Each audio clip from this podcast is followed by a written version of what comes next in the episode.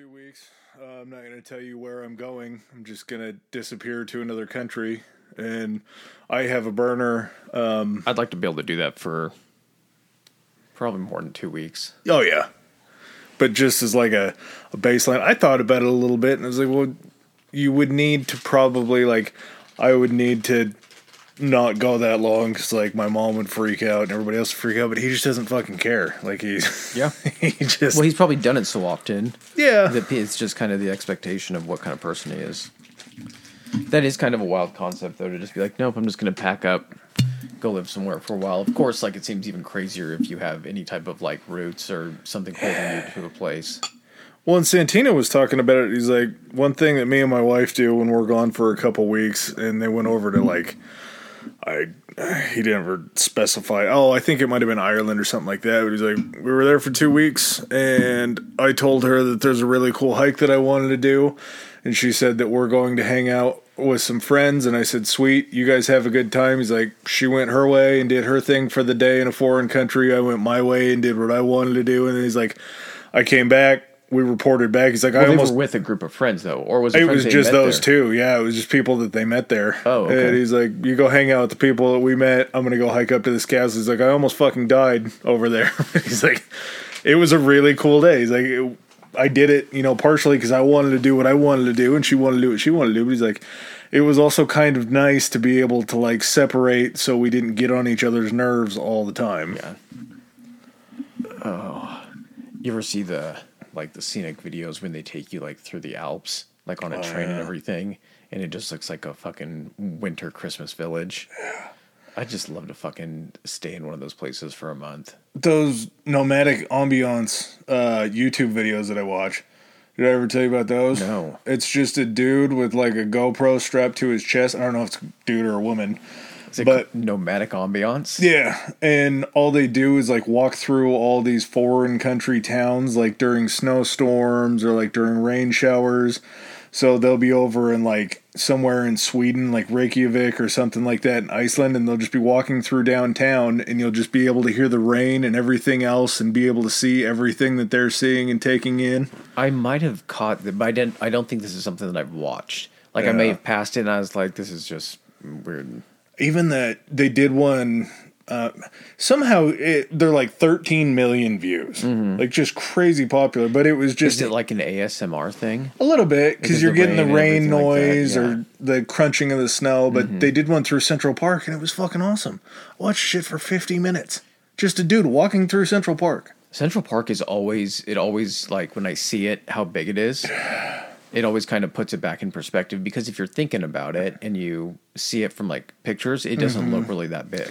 But then you have to zoom in and see like, oh, there's like literally like 20 blocks long. Like cuz in New York if you're viewing it from a distance, everything just kind of I guess kind of meshes and blurs together. You can't really tell like it's hard to judge distance. You trying to see how big it is? I don't remember. Oh, that's what it is.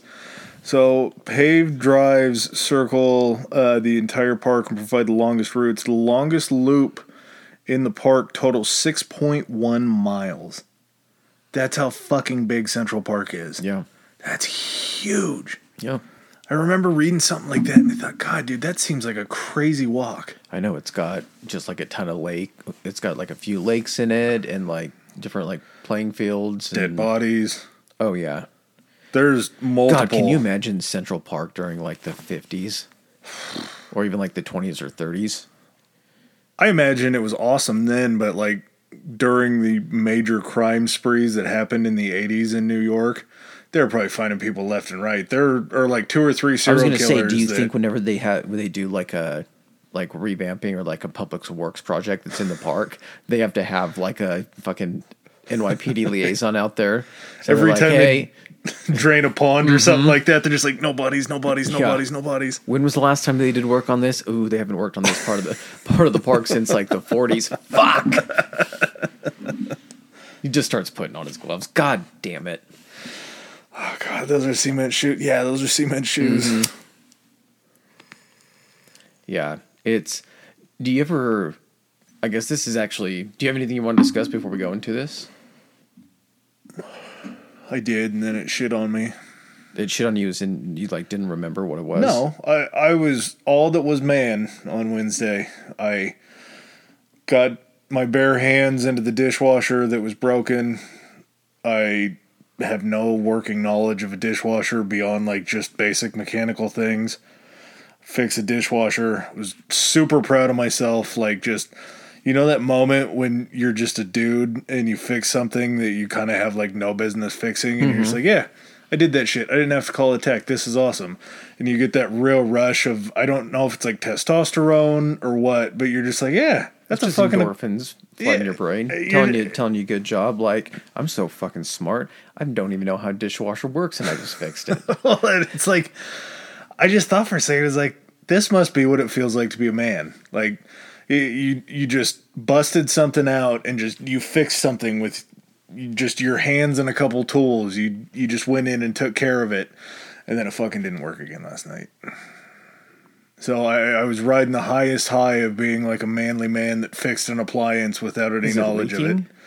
No, it's throwing some error or code or something like see, that. if you're working, see, even if you're a man, like that's electrical stuff. Eh, electronics are kind of gay. It's just kind of nerdy. Like you're Yeah, you if have to be if- super if it's smart anything or- about programming or anything like that, then yeah, I don't think you're gonna be able to handle that. Okay, I saw something the other day, and so John Cena, you know when John Cena gets a little bit like he's getting a little older, so he looks a little skinnier, but he's still just yoked. John Cena looks like a yoked Jim Varney. he.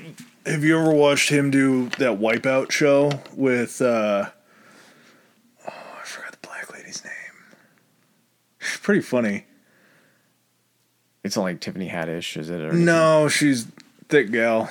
Um, God, I don't remember her name, but they do Wipeout. And you remember Wipeout, like Yeah. the basically like MXC for America. Every time they pan to both of them doing the commentary, and you see him, she's like, "That head doesn't fit on that body, bro." Like, he just you don't look right. He I know. he like grew his hair out, and he's got the swoop. It's like this isn't the John Cena I grew up with. This isn't hustle, loyalty, respect, John Cena. All right. Before we get into our topic, I did have one more, uh, more point of interest here. Are we recording? Oh yeah, we've been recording for like the last seven minutes, man. How hot is Lynda Carter when she was younger? Oh, she's incredible. I Wonder don't Woman, dude. I don't think I fully appreciated Lynda Carter until within the last like I always knew she was attractive, but until the last five to ten years, I don't think I've really appreciated Lynda Carter. There's a lot of old broads that strike me the same way that she does. Like she's kind of a I don't know, I guess she had some fame and most of these women do, but like Farrah Fawcett back in the day. Mm-hmm. Holy shit, Goldie Hawn. Mm-hmm. Just incredibly attractive ladies. And you kind of think of like sex symbols as like what Marilyn Monroe, uh that one chick that used to like to eat pasta and said that she Jane, no, James Mansfield was really ugly, wasn't she? No, she was Oh, was attractive. Jane, who was the really ugly one that we talked about on the Timothy LaVey one? Or maybe I just heard something about her and like, uh, yeah, I Audrey might Hepburn. That's one I was trying to Audrey think Hepburn. I think I might be confusing. Yeah, I was watching like a documentary about something. They were talking about a woman who had an amazing voice. Was it Mama Cass? It might have been Mama Cass. of. The lady that died eating a ham sandwich. Yeah, but they were talking about how she was just hard to look at, but as soon as she started singing, you didn't care. it's like that crazy British just lady. smelly cat. Oh, uh, Susan Boyle. yes, Yes. Yes. Susan Boyle, incredible voice, but a very handsome man or a very handsome Here's woman. here's something. I realized that by when I was listening to podcast for information on this one, that I- a British person giving you information automatically makes it like at least twice as reliable. It, it, it could be the exact same yes. information, but the way that they they talk is just like I don't want to trust you, Mr. Belvedere, but I fucking do. You Like on on our episode today, we will be exploring the origins of what the fuck ever. ants. Ants. You're just like yes. It, it's that way. Ants used to be the size of a Dodge Ram truck. like that can't be right. And she's like, I am right. I'm British. Who's the dude that does Planet Earth? Oh, David Attenborough. David Attenborough. I my God. eh, you could listen to it all day long. I feel like I feel like David Attenborough. We're not we're not going to get enough David Attenborough. Why couldn't we discover David Attenborough when he was in his like twenties? I And then he could just narrate everything. He would. He's like a British Morgan Freeman. that's uh, there's a few celebrities like uh, when cool celebrities die it sucks. Mm-hmm. when david attenborough or morgan freeman kick the bucket it's going to be a very sad day. Yeah. It, it just their voices are so synonymous with kind of in attenborough's definitely more information because i've just listened to planet earth a billion times. But every time we're going to hear like a something that morgan freeman should have done after he died you're just going to be like this isn't as good Do you think that because there are some people that are really good at doing a Morgan Freeman impression? Like that white dude I showed you. What I can't tell if that was legit or not. It was. that- It is. you know, he could have just watched a more. There could be an actual Morgan Freeman video, and he literally just mimicked all of the movements of it and did just a mouthing motion. He like I don't know it. That looks too. That's not even like. He's done that impression on stage during a stand Okay, I'm just saying the the visual of Yeah. Morgan Freeman was so advanced that it didn't look like it was breaking the that what do they call that the uncanny valley. Like it's when you see something that's CGI, but it almost look you can't tell that it's not. I don't. I don't know. I I'm, live- I'm skeptical about that. I live in the valley, man. I there's some CGI shit that I can pick out, but then there's other things where it's just like I, I choose just not to believe that it's CGI. Like it looks real enough to where I could let my mind fantasize. Like trailers for uh Jesus, my mind is going tonight. Avatar. Yes. Avatar, I choose to believe that those people are real. I've never seen the first one, but seeing like how good the special effects were, it sounds like James Cameron's kind of a dickhead. Yeah, I don't. I have a complicated relationship. I think with Avatar. I, yeah. It's visually beautiful, but the story is just horrible. well, it's kind of like colonialism. It's And- it's like a it's like a plot remake of Dances with Wolves.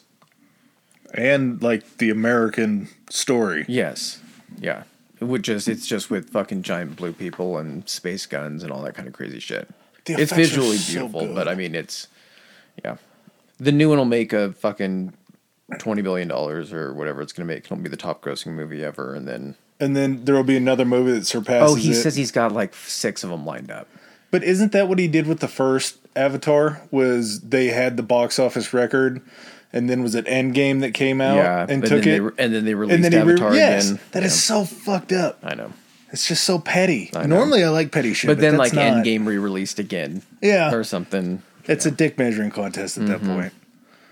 Uh, speaking of things that needed special effects, uh, this guy that we're going to talk about today, Manuel the Real Noriega, He could have used some CGI.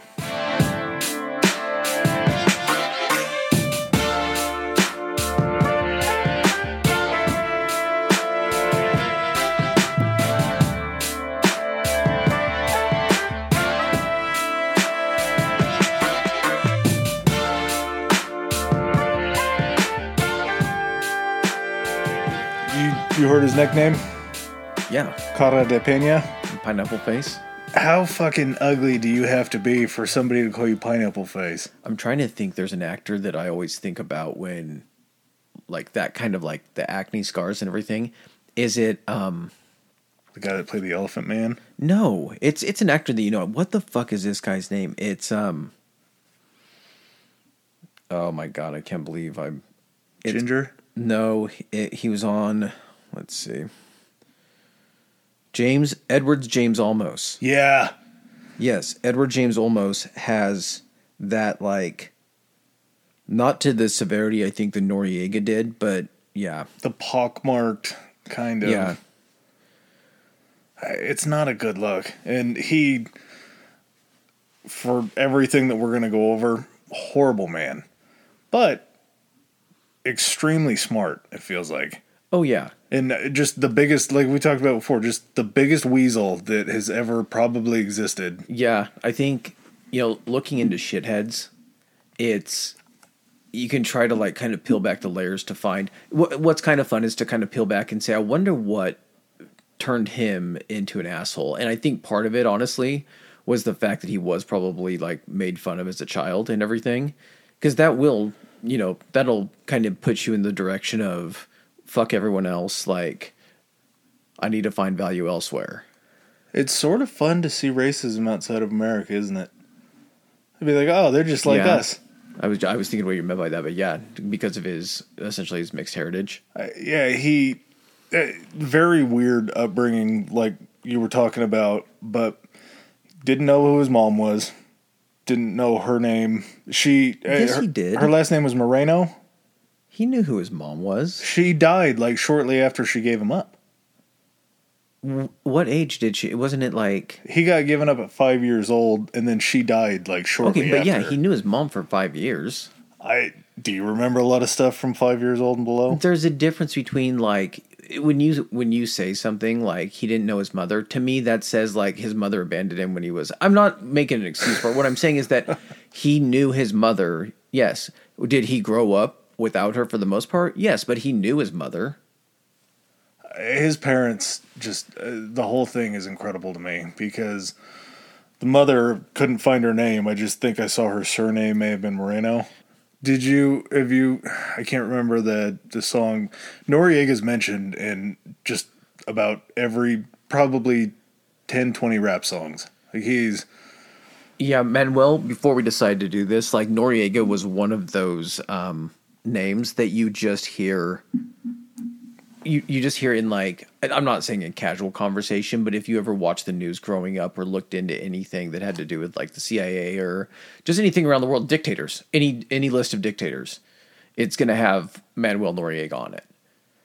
And I didn't know before we looked into this. I didn't essentially know the X's and O's of this. I just had a very like cursory, like vague knowledge of it. So it was kind of nice to to find out what this guy was about. And yeah, very intelligent, but a real a real fucking uh, shitbag. he's played on more teams than LeBron. He was just everywhere.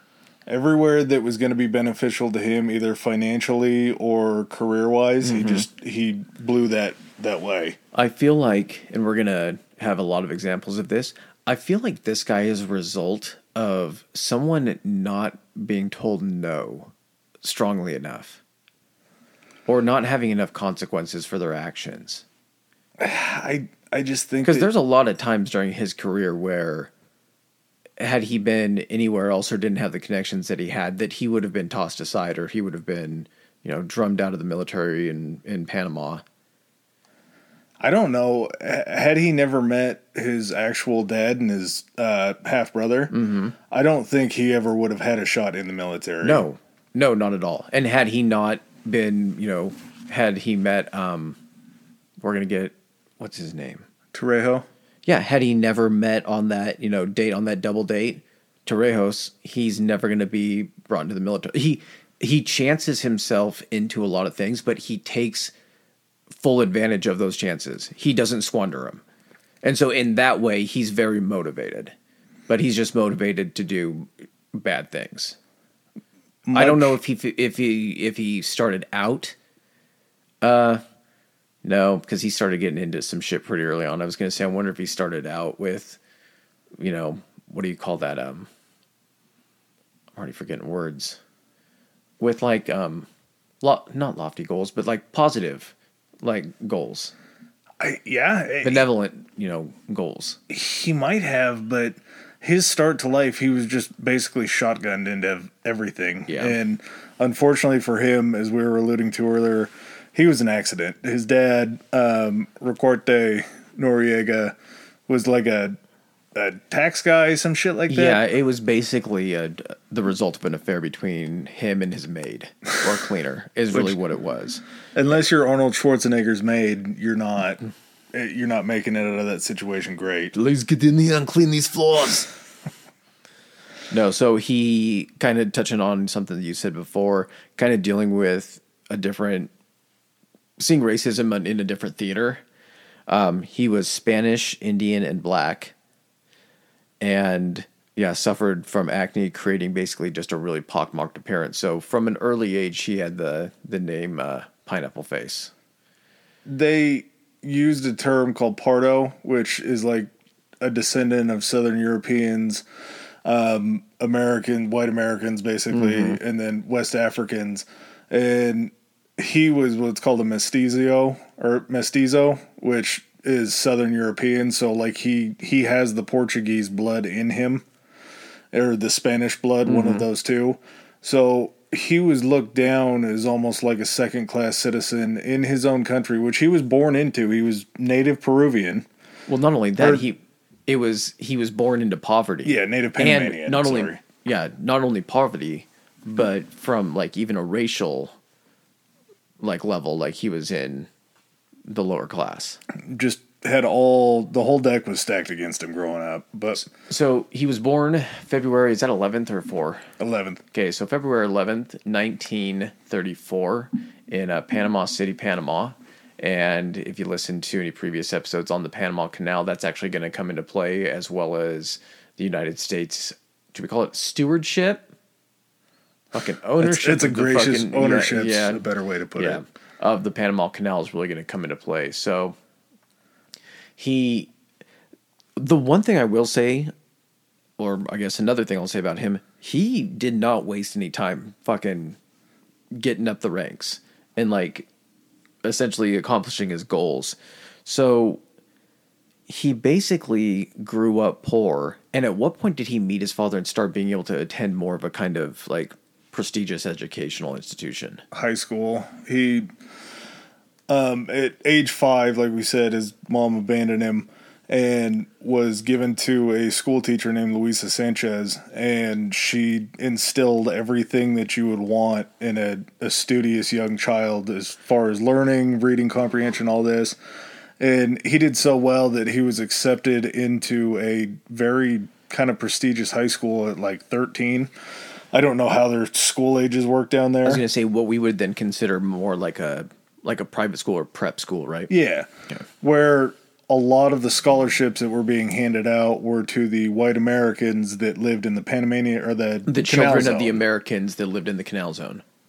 So the Canal Zone also any area, you know, where America was in charge, where you were in charge of the whole Panama Canal.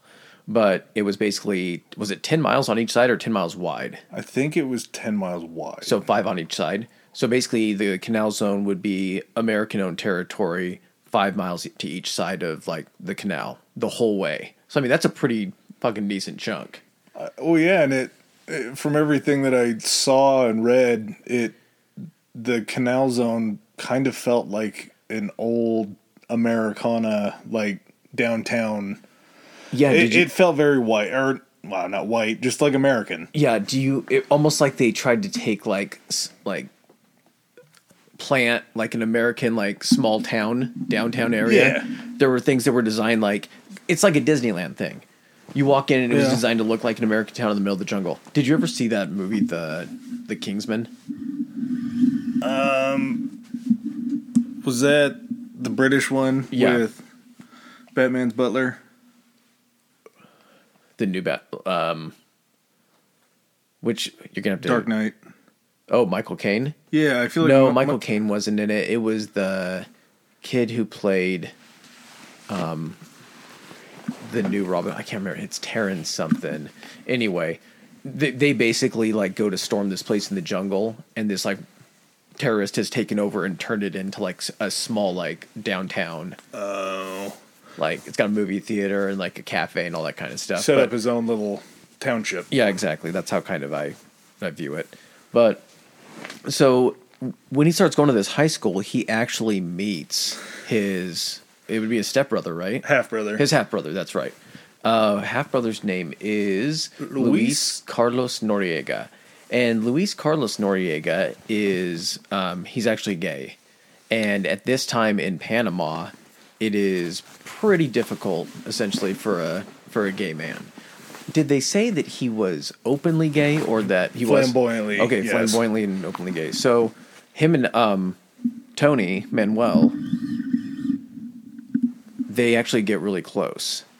And You heard how they figured it out, right? How they figured what out? He was gay. No, I don't know how he figured out he was gay. Oh, how they figured out they were uh, half brothers? Yeah, It was because he looked so much like the dad. one. Yeah, one of his classmates said you look like a spitting, spitting image, image of, of Luis's father. Yeah. and that was how they figured it all out. Yeah. and everybody else in the family besides Luis was just like, "Fuck this. We don't want this guy around. He's not. He was never a part of our lives." Yep. So we're well, Luis, gonna- I think, was already an outcast. Mm-hmm. So, like, as almost as much as you know, Manuel would have been. So, one thing that Luis was really actively involved in was it was part of like apparently there was like student government actually meant like student government. Like some of the students could participate in actual like fucking government in Panama.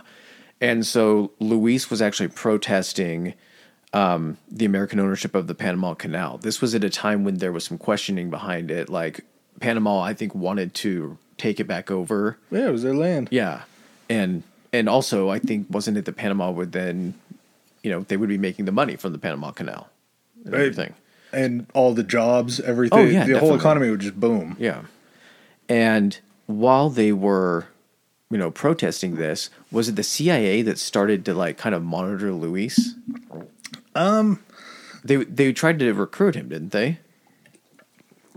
So, from what I learned about Luis was this Model UN club that, excuse me, we're kind of talking about. They had a very active role in this treaty that was supposed to be signed and actually did change some legislation. Can you fucking imagine that? The Model UN has Yeah. a role in actual fucking national level legislation. Uh, like, I don't know what the Panamanian government looks like, but I'm willing to bet they were probably like, "Hey, we'll take all opinions on this." Mm-hmm. And so, after they get out of high school, Luis falls in with the State Department for Panama. Okay. So he gains more of a foothold into the political side of things and the um, public government, I think you would call it. Panama is a very interesting place because they had almost like military rule, but they also had a social government Yeah, as well. so you had a, a civilian government essentially that was run by the Mm-hmm. That was supposed to then give and issue orders to the military aspect of the government. But the military part of the government was literally like three fifths of the government. The it was much larger, yeah. and and in essence, essentially, it was then kind of divided between these different commanders of these larger portions of the National Guard. of the National Guard. Whenever I hear like National Guard, I think of our National Guard, and it makes it seem less impressive. I'm not saying our National Guard isn't impressive, but because our National Guard is more like, you know, the the part time and stuff like that. One they weekend a to month, two weeks a year. yeah, when they change it, but National Guard technically means the nation's guard. I just don't know why the term is weird to me. Um, yeah, so you have these National Guard outfits that some of them will be like 5,000 troops strong, and then some will be like four. So you have different strengths of these different like militaries, which now, when you're talking about it, is like, of course they had all these fucking coups just going left and right. Like you literally had these like military commanders who thought that they could be the president or should be ruling the country. And then right under them, they have all these soldiers that are like directly loyal to them. And then you have some people that are going to come into power that really know how to fucking work the system. Well, yeah, if you think that you should be the ruler of any place and you have the manpower to make that happen by force or just by threat, you're going to become a very, uh, your head's going to get very big and you're eventually going to try to attempt a coup. And this one, dude, this is full of coups. Like this, uh, just the attempts that were made, but When you keep saying coups, vagina used to, or coups. Oh, it sounds like that. We're talking about coups. I a lot of coups. I want to pronounce the P in coup so bad. Yeah, I know. But after he gets It's out a of word that has strangely become more relevant yeah, within the last couple of years. There's been a In our country, a, yeah, least. almost a renaissance of of coups.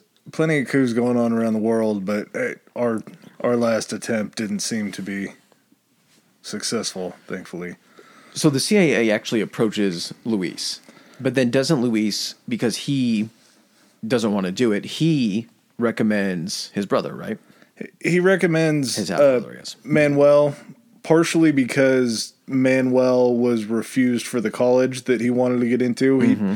exemplary grades, great student, little bit nosy, um, which I think Luis kind of knew. So when Luis goes to work at the State Department, he convinces his the state person that deals with like the American embassy and all that is who he's working under. He ends up convincing him to write Manuel a letter of recommend to a It's military. like a really prestigious military academy in like Lima, right? yeah, it, it's in Lima, and it's uh, just kind of a cool thing. It, it was called Chorrillos Military School, and it was basically all of the South American countries would send. That their, is weird, right? Their, oh, Yeah. hugely weird. And I don't know if it's weird just because we deal with states more than we deal with countries. Yeah, but think of it this way too. Like, th- it sounds like the purpose of this place was to essentially bring in like officers, and it was an officer training school. Is really kind of what it was. Mm-hmm. We did that like prior to World War II. Even I mean, we had people from like Japan, and we even talked about that training Yeah. with the Americans, and then vice versa. We had people over there in their naval academy, but it, this is still, you know, at this point when he actually gets into this military academy, he's 24. And Spent a little time after high school, Mm-hmm. kind of did some odd jobs. He was. He never really caught on anywhere though because of his uh, mestizo Yeah. culture. He, he he was always looked down upon. He wasn't getting jobs. He wasn't getting. He, that's basically the reason he didn't get into the college he wanted I, to. I think he looked at the military as well, and I don't know if it was something that he looked at from the outside looking in and said, "This is the path I need to go because you know yada yada yada," or if once he got into the military, he discovered he's like, "Oh, he's like my background and heritage means nothing now. I'm get all my respect and all of my duties and like what I'm going to get is going to be completely based on my rank." And so I think he really liked that aspect of it and just dove headfirst in. Now, even prior to actually going to this military academy and getting in, he had started working for the CIA.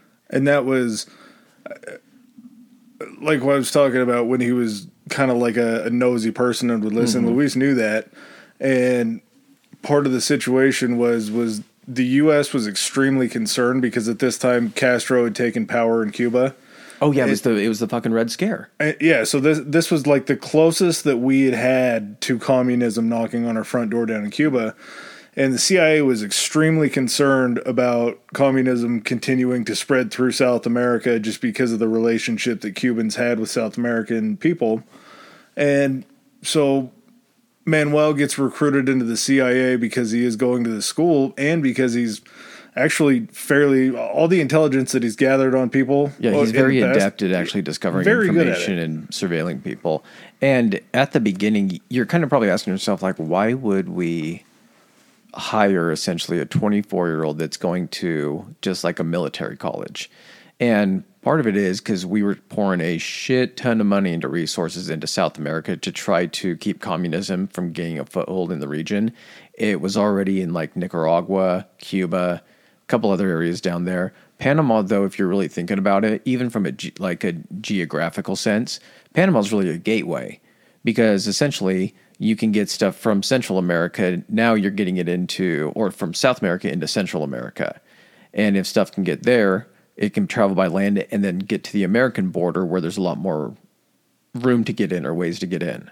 And it also has to pass through the canal zone, which is American owned at the time. Yes. So uh, you put those people in infinite risk being that close to a communist country.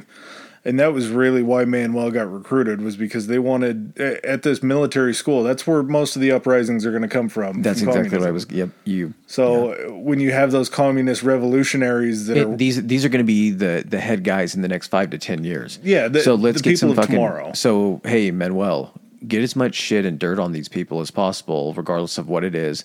Let us know their you know proclivities if you can, because at some point we need to know both a who these people are, and then either have some information on them, or you know be able to find out if we need to prevent these people from getting into positions of power.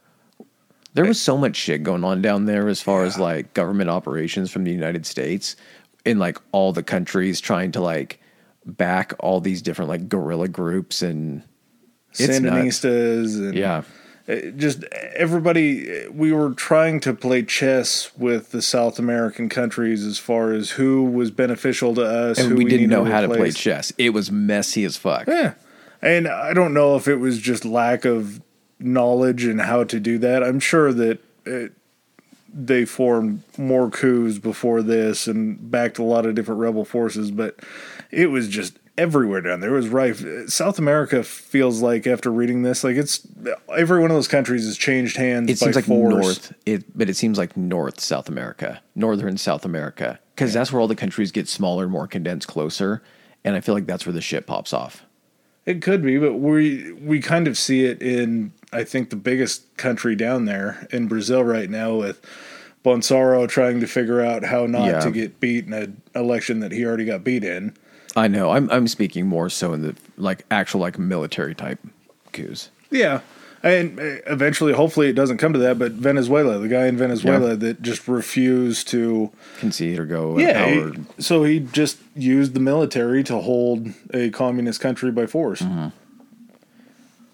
Well, so he actually Manuel proves to be actually like really adept at this, at being able to gather information. So, and it, apparently, it's not costing the CIA when they say he's on the payroll. It's not a lot. They're sending him like at some point early on, and I'm I'm guessing these numbers have been a little bit fudged, but it was A like it was like twenty bucks a week or twenty bucks a month or something like that.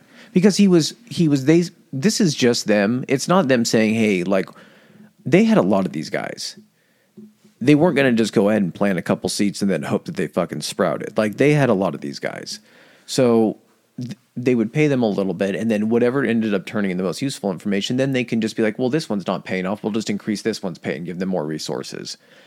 And kind of where you start to now see up to this point, we really haven't discussed anything that makes Manuel you know, he's got questionable character because, of course, you know, he's working with the CIA and he's Panamanian, but also he's had kind of a rough upbringing. Now we're going to get into some dark shit. So, you have anything before the holiday break? Uh, no, I- do think, kind of to your point of seeing the military as like a, a way to even the playing field from race wise. He really, I think, started to feel the benefits of working for the CIA because there were multiple mentions of being at the military academy that he was at and being able to afford like gold buttons for his uniform. Okay. To bring him up to the level of the other cadets Okay, that. Mm-hmm. had come from money or come from wealth, come from powerful families, because that's really where a lot of these revolutionaries came from that were going to this military school. Yeah. Mm-hmm. Was they came from more well-to-do families, so it almost tried to level the playing field even at that young of an age to the point where I'm sure that was addictive for him. Like he saw a direct line Yeah. into him being able to raise himself out Well, he probably hadn't been able to, like, think of it in this scenario. Every other path he'd been denied because of his heritage or something like that, his, you know, social status. But he he hadn't been stopped yet at this point. So he's like, "Oh, I haven't been like denied yet. I can keep going up through the military." And so over a holiday break, he him and like two other buddies, they end up going out in Lima. Usually everyone like goes home. It's like a holiday break. So he ends up does he doesn't have anyone to really to go home to. home. So he stays with uh, two guys and they go stays on base or wherever they're at the school. They go out on the town in Lima and decide to pool their money together at a bar for a lady of the night. And basically the I don't know how they determine order, but Gotta my be man- rock, paper, my scissors, man, right? Man, my man Manuel gets gets the short end of the stick, so he's having to go third. So they're sitting at the bar, they're drinking. First guy goes back with her, then he comes back. She gets the second guy, takes him back.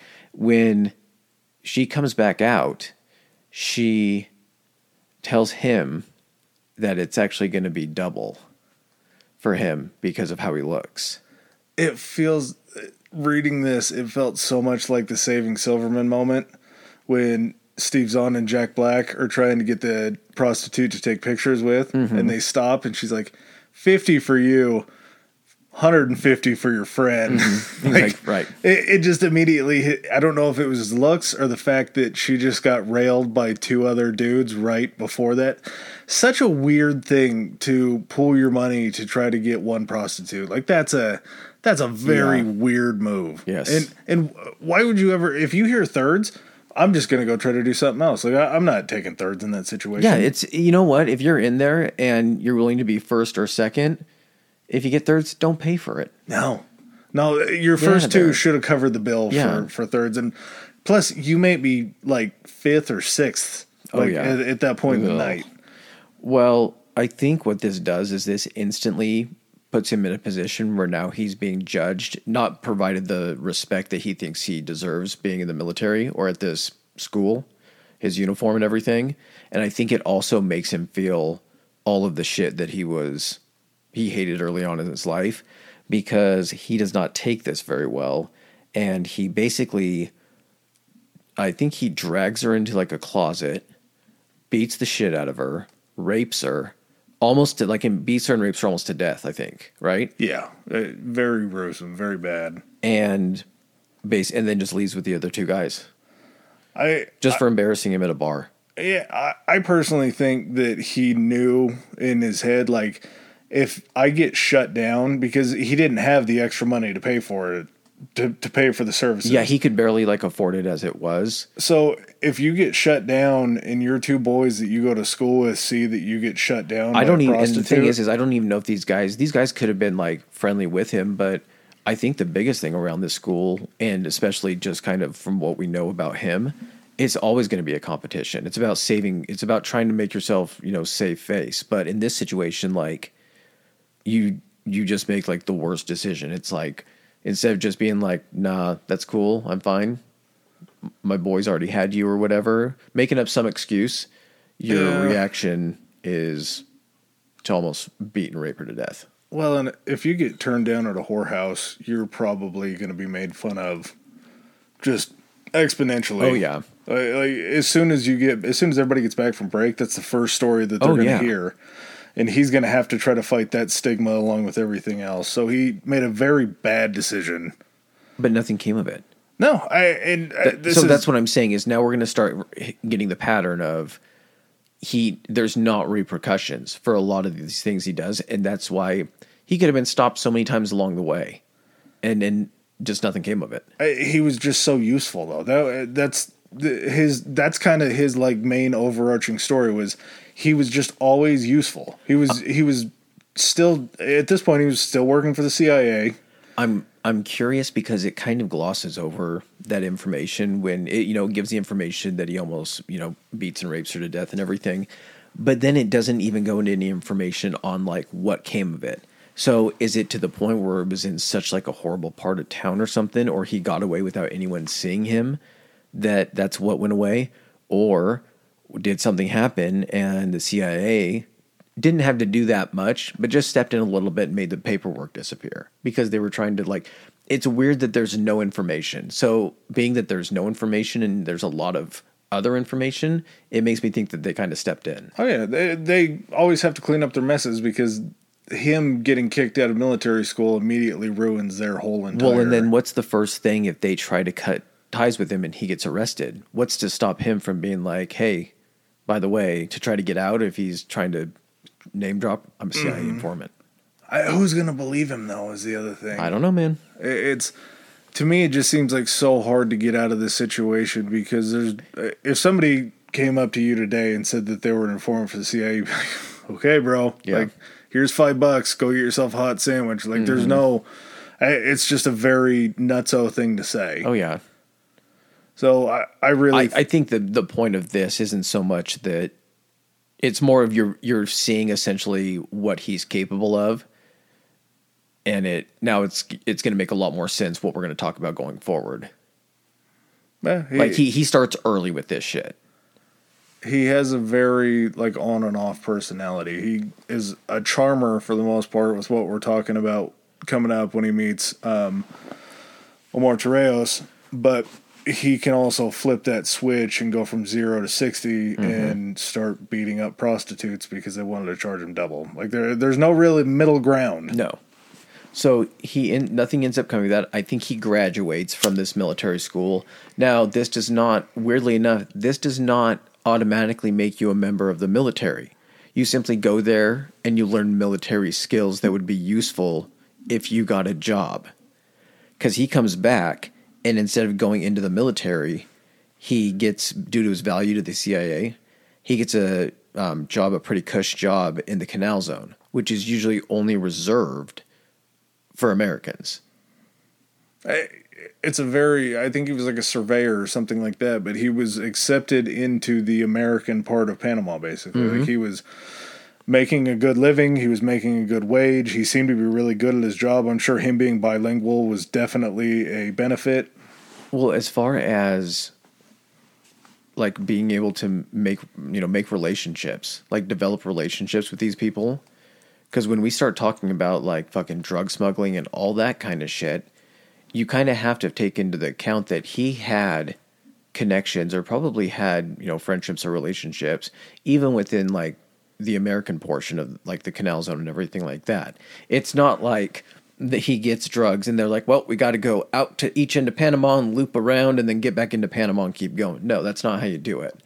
So it's almost the CIA is trying to keep him in a situation where he can maintain his usefulness, but at the same time, they don't realize that they're just setting him up t- for success in doing all this other shit.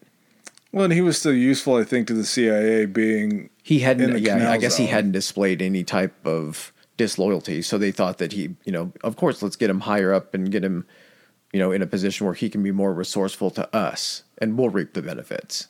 Well, and he just because he's not living in Panama trying to snuff out communism and figure that stuff out, but he's also working in an American area where I'm sure the CIA was probably curious as to how those people were living, what they were doing on that's a day to day basis. Like they, they were trying to keep tabs on the Americans. That's true there. too.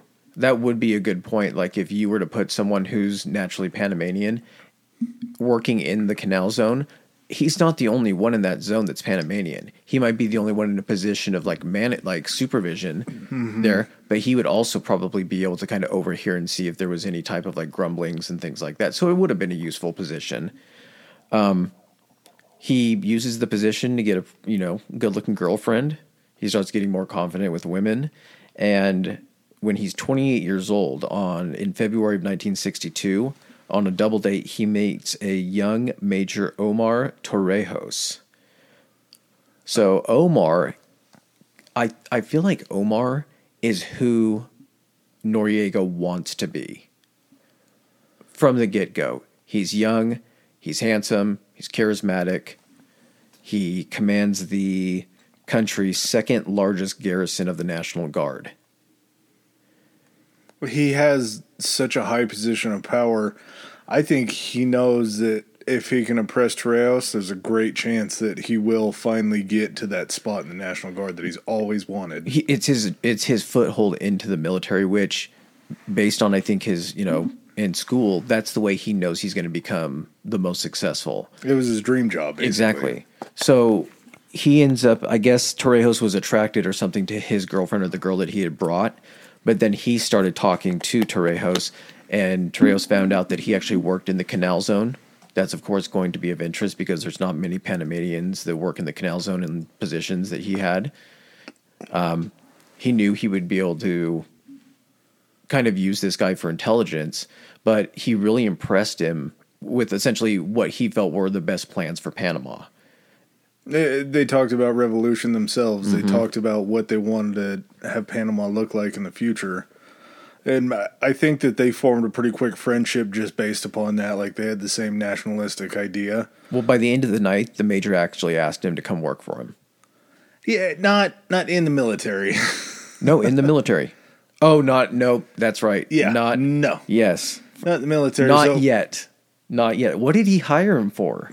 Manny's first job was to essentially be the pimp that collected the money from Torrijos' prostitution ring that he was running while being the commander of the second largest National Guard garrison in the country. So even Torrijos has his little side hustle too.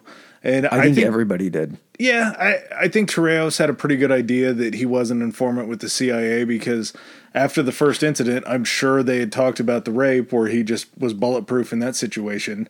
I think Torrijos had an idea that he was a little bit higher up. Wait, you think Torrijos knew that Noriega was working for the CIA? Uh, just based on the level of infatuation he took with him, I I think that he knew that there were some things that he was able to get away with that most people couldn't. I, You're I- gonna have you're gonna have to elaborate on that for me. it kind of comes a little bit later on. Okay, when we get to that point, try to remember to touch on that then. Yeah.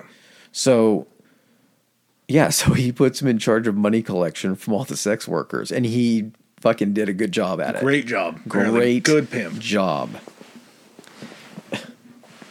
The pineapple pimp. It's just such a wild move to meet a, a commander like that. You're thinking, okay, he wants me to come work for him. Where do I get my uniforms? Like, uh, not yet. Here's the thing. I know pimping ain't easy, and thank God he didn't have to do it very long because by September of 62, so that's what, seven months? Yeah, uh, pretty quick. Seven months of pimping. Hard, hard pimping. He makes Tony, I keep calling him Tony. Yeah. Okay, he Manny, makes, I'm just going to just say Noriega now because the other Noriegas are out of the picture. He makes Noriega a second lieutenant in the National Guard. So that basically puts him in a. He's not like right underneath Torrijos. I think he might even be like third or fourth under Torrijos because he has other guys that are actually more military oriented that are below him. But he puts him in a position essentially where he kind of has he he has some authority and some power. He has a little bit of that, but he's still easily accessible for Torrijos when he needs him. Yes, and he also is still working for the CIA. So He's gathering just. He he's just making he's working himself into positions and the CIA is just like, "Oh my god, he's just working himself into better better situations with more access to, you know, more important people." For them, they're just sitting there just rubbing the Oh, tip, yeah. Being like, "This is wonderful." and he was able to bring other guys in underneath him. This is kind of part of the Torrijos thing, but that's still coming up. He was able to bring other people in the Panamanian military underneath him to go out and get this information and intel to report back to him, to then report back to the CIA. It's a um, fuck. What's the guy's name? The spy from World War II. It was a Garbo. it was a Garbo type deal. So basically, he was like, "I need money." The CIA ups his money Yeah, and allows him to del- develop his own network. So he's like, "Well, if you guys pay me, then I can actually oversee this network and I can gather five times the intelligence for you guys." They're like, "Great, we'll send you a check." he- he's charging them for all these extra people as far as their room and boards or their food, anything like that, to where he can get that money and then pass just a portion down to take care of what the guys needed. Yeah, I think he. Here's the thing: is like Garbo didn't have the network; he kept the money, which is uh-huh. hilarious. But I think that Noriega was actually utilizing that money. He's going to, of course, keep as much of it as he can. Oh, yeah. But he's actually trying to use this money. He's like, they're going to pay me to essentially strengthen my standing, Well, and so just use this to build a network to where he would then, because then he could make himself like imagine that, like kind of looking at how intelligent that looks. Like Torrijos basically he's kind of like unofficially at this point Torrijos is intelligence man. That's what he's kind of known for. Is he's like he's got his ear to the ground. He always seems to have some information. Torrijos or Noriega? Noriega has it for Torrijos. Oh yeah, Yeah. Well, he's also using his skills that the CIA taught him. Yes. to be able to do that. There was a part of this. I'm not sure. Oh, was it before this or after? I think it may have been before he had entered the military, and it Mm-hmm. may have been before he had gone to Chorrillos. But they actually brought him to America and ran him through like a U.S. spy school, Okay. and then would send him to different countries to learn different forms of like counterintelligence Oh, yeah, like they did. spying, bugging, all these different things. So they basically created a super spy. He's gone for like a year. yeah, it, it was a full year That's that he just basically went on vacation and learned how to be a better better him. Yeah. So as he's feeding the CIA this information, he's also developing and using the same skills to Mm-hmm. make sure that Torrijos doesn't have his head being come after by somebody else lower in rank. Because that's sort of what it seems like their whole National Guard was. Well, and look at it this way too. If you're Torrijos, you're like, this guy is getting all this information like himself. When in actuality, he's being funded and he has this network and everything. Yeah. But it makes him look so much better to Torrijos because he's got these five guys working behind the scenes, but it looks like it's just Noriega coming up with this.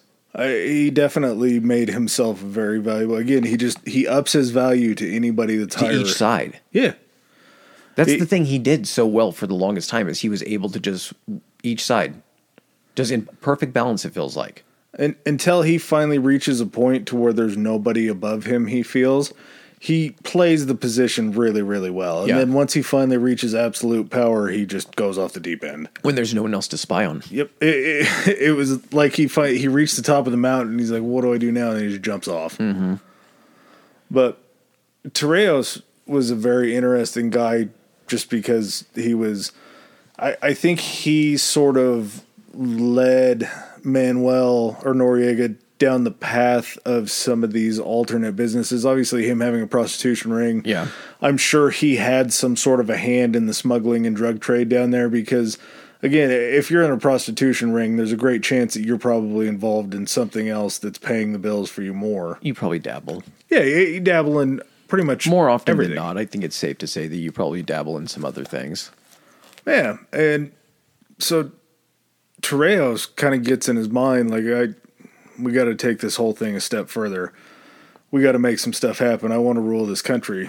And there was a guy uh, he was the president uh, what is it? While you're looking that up, and this this kind of takes place prior to them actually taking any action, Torrijos is kind of planning this in his ear. It's not so much that they have a fully formed plan, but they have an idea that they can work themselves into a position if they do it the right way to where Torrijos is leading the country.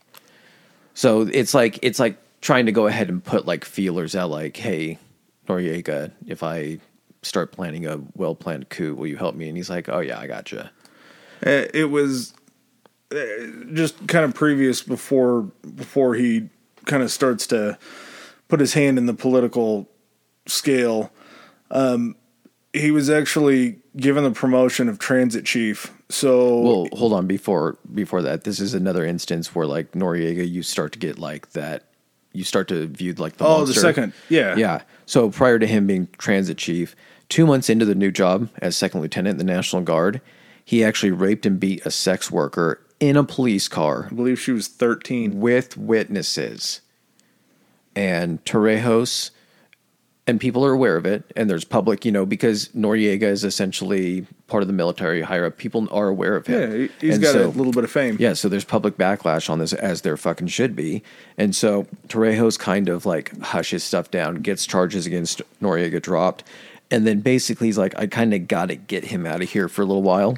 Oh, And that so- was Yeah, and so Spice he promotes him to the transit deputy chief, and he just so happens to be, it's the um, like territory of Panama that he's uh, overseeing. Is it the one that connects to Costa Rica. Costa Rica? So he, anything coming and going Yeah. over the border is completely within his control. you want to run guns, you want to run, run drugs. You want to know who's coming in, you want to know who's going out. I, it's a very good position for him to be in. And I think that's part of like where Torrijos had his dirty jobs too. And then he knew putting Noriega in charge of the area where he's committing his dirty jobs. Mm-hmm. Then Noriega can not only learn, but he can also keep an eye on all of Torrijos' extra dealings. That's true. I didn't read anything like that, but it makes sense when you mention that because he does kind of seamlessly integrate. It seems like he comes into that pretty easily, so it would make sense that there was like a previous experience with it. Um, yeah, and he also uses basically what he develops is under this deputy transit chief, he has spies within like cabs, taxis, limo services, all this stuff. He's getting information even as like a transit chief. He's getting all this information on all these prominent people, politicians, where is their comings and goings? Are they in a limousine with a prostitute? He's basically gathering incriminating information on anyone and everyone who resides within this province. That's like that's his that's his fucking superpower is like gathering bad shit on people to be used at a later date. Well, and his information gathering knew no bounds because he ends up finding out through very interesting means. Basically, the CIA tipped him off that there was a teacher coming back from Russia um, down into Panama, and they believe that she was going to start to spread communism inside of Panama. So they say, "Hey, this is your mark." The CIA is telling them, "Hey, this is your mark. Stay on her, follow her around, make sure that you keep an eye on What her." was her name again? Uh, I don't remember her name, I but think, I think this is a very important person. Um, sort of ancillary, but it's very important information. So he gets a hotel room next to this teacher and follows her out to a nightclub, goes back to the hotel and is listening in. Obviously, he's bugged her room. Hears another man's voice, or hears a man's voice in the room with the teacher, is listening in, realizes that the gentleman that has escorted the Russian asset back to her hotel room is Torrijos's brother. Oh, that's right. Yeah, so That's he, right. And he's married or she's married. It's it, it would be scandalous, yeah. Especially considering she's like a known Russian asset. Yeah, so he ends up getting enough information to know that his job's going to be secure because now he has this dirt on Torrijos too. Because all he has to do is be like, "Hey, Torrijos's brother um, was shacking up with the Russian asset. Torrijos may be compromised too." CIA takes out Torrijos. Like it's a a very good card to have in your pile if you're going to try to leapfrog Torrijos at some point. He never uses it, but I'm sure he makes Torrijos aware that he has that information. Mm-hmm. And it, it just is another kind of step towards the thought process of continuing to be valuable to the CIA, but then also trying to further your Panamanian position. So, also kind of during this time, what year are we in right now? Just so I have reference here. Um, we can get into 1964, um, the election that Noriega starts to apply his influence into the social sphere. Um, he really does not want an anti-military president because an anti-military president is going to try to break up the National Guard. They're going to lose their It's- they're power. going to lose their power base. Yeah, it, it's going to be a bad deal. So he does a few different kind of things that rile up the crowd. He's as transit chief. He's telling his cab- like yeah, take them like to different places or take them the long way around or Yep. do something to fuck up the vote. I mean, it sounds like it, it's just complete like election manipulation. Yeah, he was he had a position of power to be able to control the transit of anybody that wanted to go vote. So if he knew that they were um, against his cause, he's going to make sure that they don't get to the polls in time. People lose their minds. Um, I don't really know how that election turned out. I assume he was probably successful. Uh, 1968, which would have been the next election, um, Arias wins the presidency, notoriously anti-military, a very strong voice to try to get rid of the National Guard and to restore the government basically to like a full public atmosphere. Yeah, so basically instead of the whole, you know, three fifths in control with the military, he'd basically give more power to the civilian government. So making it more of an actual like republic democracy type deal. Hey, Representation representation would have the most power. Something where the military's voice wasn't the loudest in the room. Correct. I- obviously, It's not even their voice that's it's their force that's their strength. yeah. Well, So in order to go ahead and kind of even that power out, you do have to reduce the military. It's just that simple. the voice controls the rules. The rules only apply to whoever the, The voice, has to be loud enough to command, you know, so many people. If it's not reaching everybody in the back, then it's not doing any good. Torrijos, not a fan of this. Uh, knows that Noriega is a very good spy. He's done some very manipulative things. Puts him in charge of making sure that Arias um, basically gives up the presidency. And they want to form this coup. They want to put Torrijos in charge. So, one of the things that Noriega does is Arias and his wife go out to like a show. It's like a theater. Um, Arias gets word from Noriega that they're going to surround the building with the National Guard and that they're going to take him prisoner and that they're going to kill him basically. Arias freaks out at this. Noriega's not there. Um, ends up getting smuggled out and he gets sent to, I believe it's Miami for safekeeping.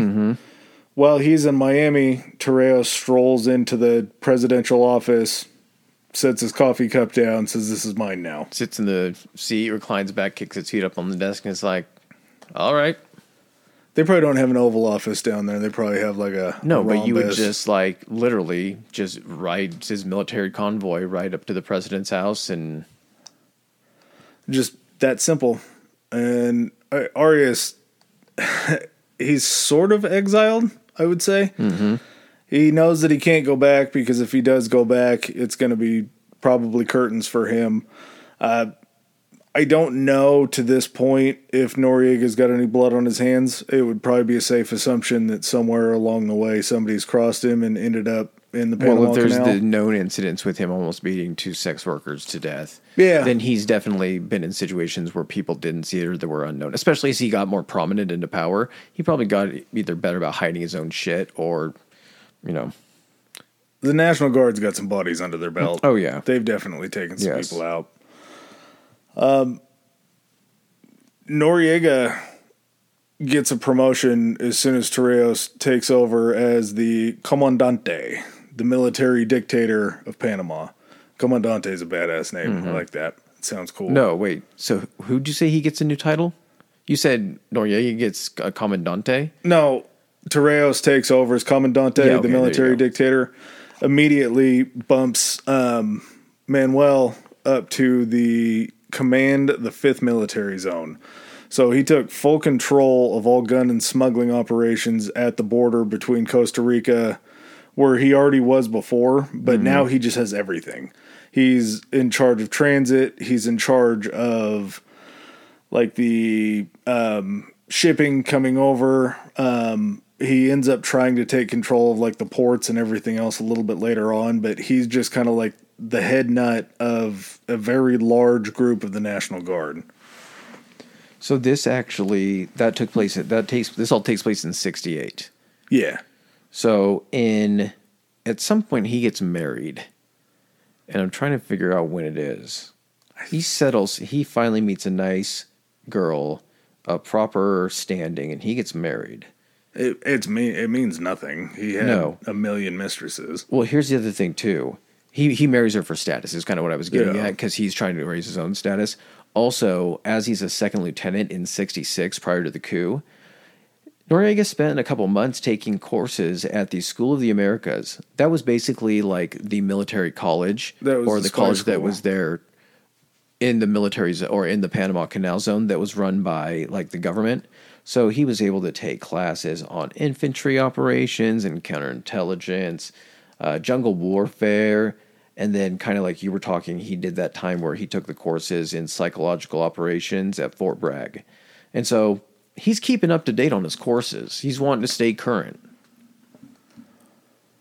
He just seemed like every step that he took for the CIA would not only bolster his status with them, but it just made him a more valuable asset to everybody. Yeah. Do you think he also, at this point, saw it as a way to find out what the most current tactics of the CIA were to know how to then counter those when he eventually was going to stop listening?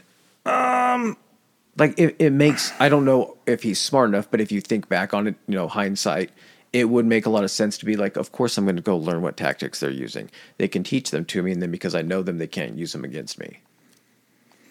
It's plausible. It it definitely could have been. I think more. there was nothing that was going to stop what was happening when the U.S. No. finally came to get him. Like, God and everybody wasn't going to be able to stop that whole situation.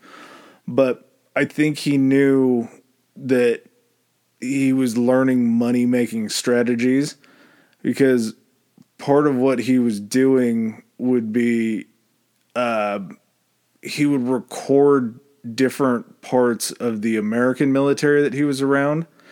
And then he would send those recordings off to like Russia. He would send them off to Cuba. He would send them off to communist countries. And he was selling this information too to them, Oh, that's right. to the highest bidder, to make sure that he not only was getting paid by the CIA, but he was using the information the CIA was making him get in order to or to basically pass that along to other communist countries. So he was making money on both ends of this deal. And I'm sure the CIA may have caught wind through something that the communists were getting intel from him, But again, he was such a valuable asset to them that they couldn't tell him to. They just basically slapped him on the wrist, like you say, and told him to stop. Like there was no um, action taken really beyond that. Well, and so what happened as far as and to kind of elaborate on the the coup that brought them into power into sixty in sixty eight. So what happened is um, this uh, Arias guy he ends up getting elected, and after he gets elected, he starts basically launching kind of a purge of the National Guard to try to take people out of position that are likely to fucking turn against him or try to take over the country. A natural thing to probably do. And what that basically does is that sets the coup plan in motion. And there's somebody else that's also involved with this. It is, um, there's a guy, his name is something Martinez, uh, Boris Martinez. So he was actually, I think he was the guy that was actually in charge of Torrijos. So him, Torrijos, and then via Torrijos, Noriega was in. in. Martinez may have been the one that lost the election to Arias. No, what it was, I think, is that yeah, he might have lost it, and then he was the one that set the coup in motion, and gained uh, basically because Arias was going after the military. He gained the loyalty and support of the other commanders in the military. So kind of Arias didn't go about it the right way, but still. And what happened is as Martinez launched the coup, he ended up taking over. Arias was able to actually leave. Or this is when Arias snuck out, When got out of the country. And then um, Martinez, actually, as he's getting into the presidency, he gets like double cooed. And Torrijos, um, his men grab Martinez and they send him actually into exile in Miami. It's a good move. So then that's how Torrijos. So basically, it was like a double coup. Coup on it was coup on coup. but that's just crazy how it's like whenever you see in a movie, it's like double cross, double double cross. That's exactly what it is. Uh, yeah, it's like it becomes a free for all, and you just have to hope that you have enough support behind you. You just you can't trust anybody. That's the whole point that I got from all this. Was just you can't trust anybody that you're trying to do some shady shit with. I it just I just see Noriega watching that unfold and being like, Martinez is like, I took it over, and he's like, oh. And then Torrijos is like, not so fast. And then Noriega's like, well when it comes time for them to fill Torrijos' position, which we'll talk about later, mm-hmm. he does the exact same shit basically. Like Yeah. he he figures out the two higher guys that are in command that also want the position. He's like, mm-hmm. okay, well, I'm gonna get one of you out of the way, then I'm gonna leapfrog the other one, and then I'm gonna take the power. Yeah. just a, a wild move that he definitely had to have seen when Torreo said Martinez taken prisoner. So Okay, I gotta pee before we go any more Okay. into this. We're we're getting right into like the power stage. Oh, So uh, we still have some fun because Torrijos hasn't. no, no, no, I know to, what I'm getting is in when like Noriega gets like almost untapped power prior to even being in full power. Yeah. Okay. All right. While we take a break from class and uh, take care of some business, you can also take care of some business. If you don't follow us on Instagram or Twitter already, our Instagram handle is historically high pod. That's historically high pod, and our Twitter is historically high. That's historically hi. All right, and back to our show. All right. So we are I can't believe I lose track so easy on a bathroom break of where we were at. Okay, so Wow. at this point, You were pretty Uh, pumped telling me about the stuff you agreed with Kanye about. I know. I We are don't to even the- have a response. I'm trying to figure out where we're at, asshole. We are to the the second. Torrijos is in power now. Yeah, Torrijos is in power. This to me, this is where I think that Torrijos may have known that um, Noriega had a bit of a in with the American government. Because Torrijos is on vacation. I want to say it was in Mexico. Yeah, at the end of 1969, Torrijos went to Mexico on a holiday, and a coup was actually launched in his absence. Like, you can't even fucking go on vacation without someone trying to take the fucking the presidency. Well, It's like, where are we, honey? We need to take the kids on a trip. Uh, okay, we can leave. We can go 50 anywhere 50 miles from here. so If I'm gone any further, someone's gonna try to take this shit. Torrejos is in kind of an interesting position because they how many? Oh, there it is. Well, They- hold on. Just just as a result, real quick, to get through this thing, just as a result of that coup, oh. Noriega had enough loyalty. It allowed Torrijos to hang on. So basically, Noriega, We got to tell the whole story Okay, go ahead. because it's an incredible caper. Okay. So, at this time, the American government is working with the Panamanians to try to figure out a treaty to try to figure out what they're going to do with the Panama Canal. This has been going on for fucking ever. It, it had, but Arias was more of a like easier to deal with in the treaty. And as soon as Torrijos takes power, I thought, I thought Arias was the one that wanted it returned to Panama even more, and Noriega or Torrijos were the ones that were. I Torrijos basically shut down all the negotiations. Okay. And that was when America finally stepped in. They're like, "Hey, your boy Torrijos, bad news. We're going to kick him out. We're going to make sure that he doesn't make it back into Oh, power." shut, shutting down negotiations in a sense of like we're done talking here. Yep.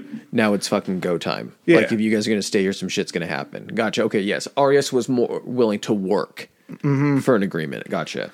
And so the American government tells Noriega that, lets him know that they're backing a coup with Arias loyalists and other parts of the National Guard to take Torreo in and I I guess just kind of get him out of power. There were it was a a US backed coup to try to take him out. U.S. So- backed, not U.S. When we say U.S. backed, it basically we're the bank. It's not like we're it's yep. not like we're sending troops or anything like that. We're basically just like, hey, here's some money, hire some guys and do this shit. So now that Noriega has that information, he knows that it's probably not going to be good if Torrijos gets taken in because he knows that he can control Torrijos and he'll just basically let him do whatever he wants to do. Mm-hmm. So Noriega goes ahead and calls up Torrijos, who I'm sure was probably tough to find out there on the beaches in Mexico over vacation. Tells him, "Hey, you got to get your ass back down here. They're forming a coup against you. Like if you don't get back into the country, you're fucked." And I think at that point, maybe Torrijos knew, like, hey, how'd you know this? And there may have been an exchange of information. Like, the American government told me that they're going to make sure that this shit happens to you. So I could see that maybe being where Torrijos knows that he works for the CIA. I think that I think that is a, a decent point. I think it was more so it it just cemented the fact that Noriega like had fucking people everywhere. That he was that smart. Yeah. Maybe he had he maybe he suspected, but to counter that just a little bit, if it was a U.S. backed coup, I don't know why they would have informed at all. Why he would think that Noriega would know about it. Uh, You're absolutely right. It could have just been Noriega may have been gathering intelligence and knowing that there was a faction of the National Guard that wanted Torrijos out. And the fact too is that I think there was probably part of him that said, "Well, he's calling me to get me back there." When in essence, he probably could have tried to repel the coup and then take power if he really wanted it. And I left, he could have done it himself. So that probably does go and also give him a sense of this guy is still loyal. a little bit, yeah, it definitely leads loyalty in. Well, I mean, Noriega's promoted to captain a month after it, so obviously Torrijos is paying attention. And then in like 18 months later, in 1970, he promotes him to the position of lieutenant colonel. And guess what he's now? Chief of military intelligence. That's his fucking dream job. Yeah, so before that, the way that he ends up smuggling Torrijos back into the country was he knew that he couldn't trust members of the guard that he didn't oh, know Oh, that's right. because he knew that there was this uprising coming for Torrijos because the Americans got Mm-hmm. And to it wasn't even other- like someone could like kidnap him or anything. Is all it took was one person to be like, he's landing here. Yep. And then there would be no chance to get him into the country. Uh, he would be arrested Yes. just like that. So he finds this old shitty airstrip. I'm sure that they were using for a smuggling ring. oh no, not at all. Why would there be an air fucking strip in the jungle? Yeah, in the jungle, uh, out in the middle of nowhere. And he makes sure to take his loyalists with him, and the Torrijos loyalists, excuse me, they fly him into Mexico, uh, Torrijos and his family, on this shitty Cessna Yeah. that barely made it. It's like a jungle hopper. Yeah. It's And- a, it's a smuggling plane. It's probably like the little older twin engine prop planes and everything. you weigh 70 kilos. Okay, you counterbalance this Mm-hmm. other cocaine that we're smuggling in. They get on the other side of the plane. Kids on laps. Yep. Yeah. So they smuggle him into the country. They take him. I think it was in a civilian truck, maybe something like that. Some old shitty truck that was unsuspecting. Sneak him back into the Capitol. He shows up. He's like, "Ta-da! I'm here. You can't coup me. Uh, I- I'm back in power. I'm sitting in the throne. I'm in the trapezoidal office. Can't touch me now." Apparently, this raised his star power in Panama with the people. Like, I don't know if it was like they were rooting for an underdog story or something, and he successfully thwarted this coup. He becomes immensely popular at this point, to where he he won the love of the Panamanian people. Yeah. So him being extremely popular, Kind of I don't I don't know what that why that reaction is like is weird to me. Like it should have been like, "Oh, thank God there's not another coup." Not like, Uh, "Quit leaving the fucking country, man." Like that would be my complaint nowadays is like, "Don't even let him coup." Like what get your shit in a row. How are these guys still doing this? But the people are like, "Oh, thank God he made it back." Maybe they were so fucking cooed out just the, like the fact that they didn't have to go through another one. It wasn't his popularity. it was the fact that just not having to go through another fucking change in leadership. Thank God this is the same guy as before.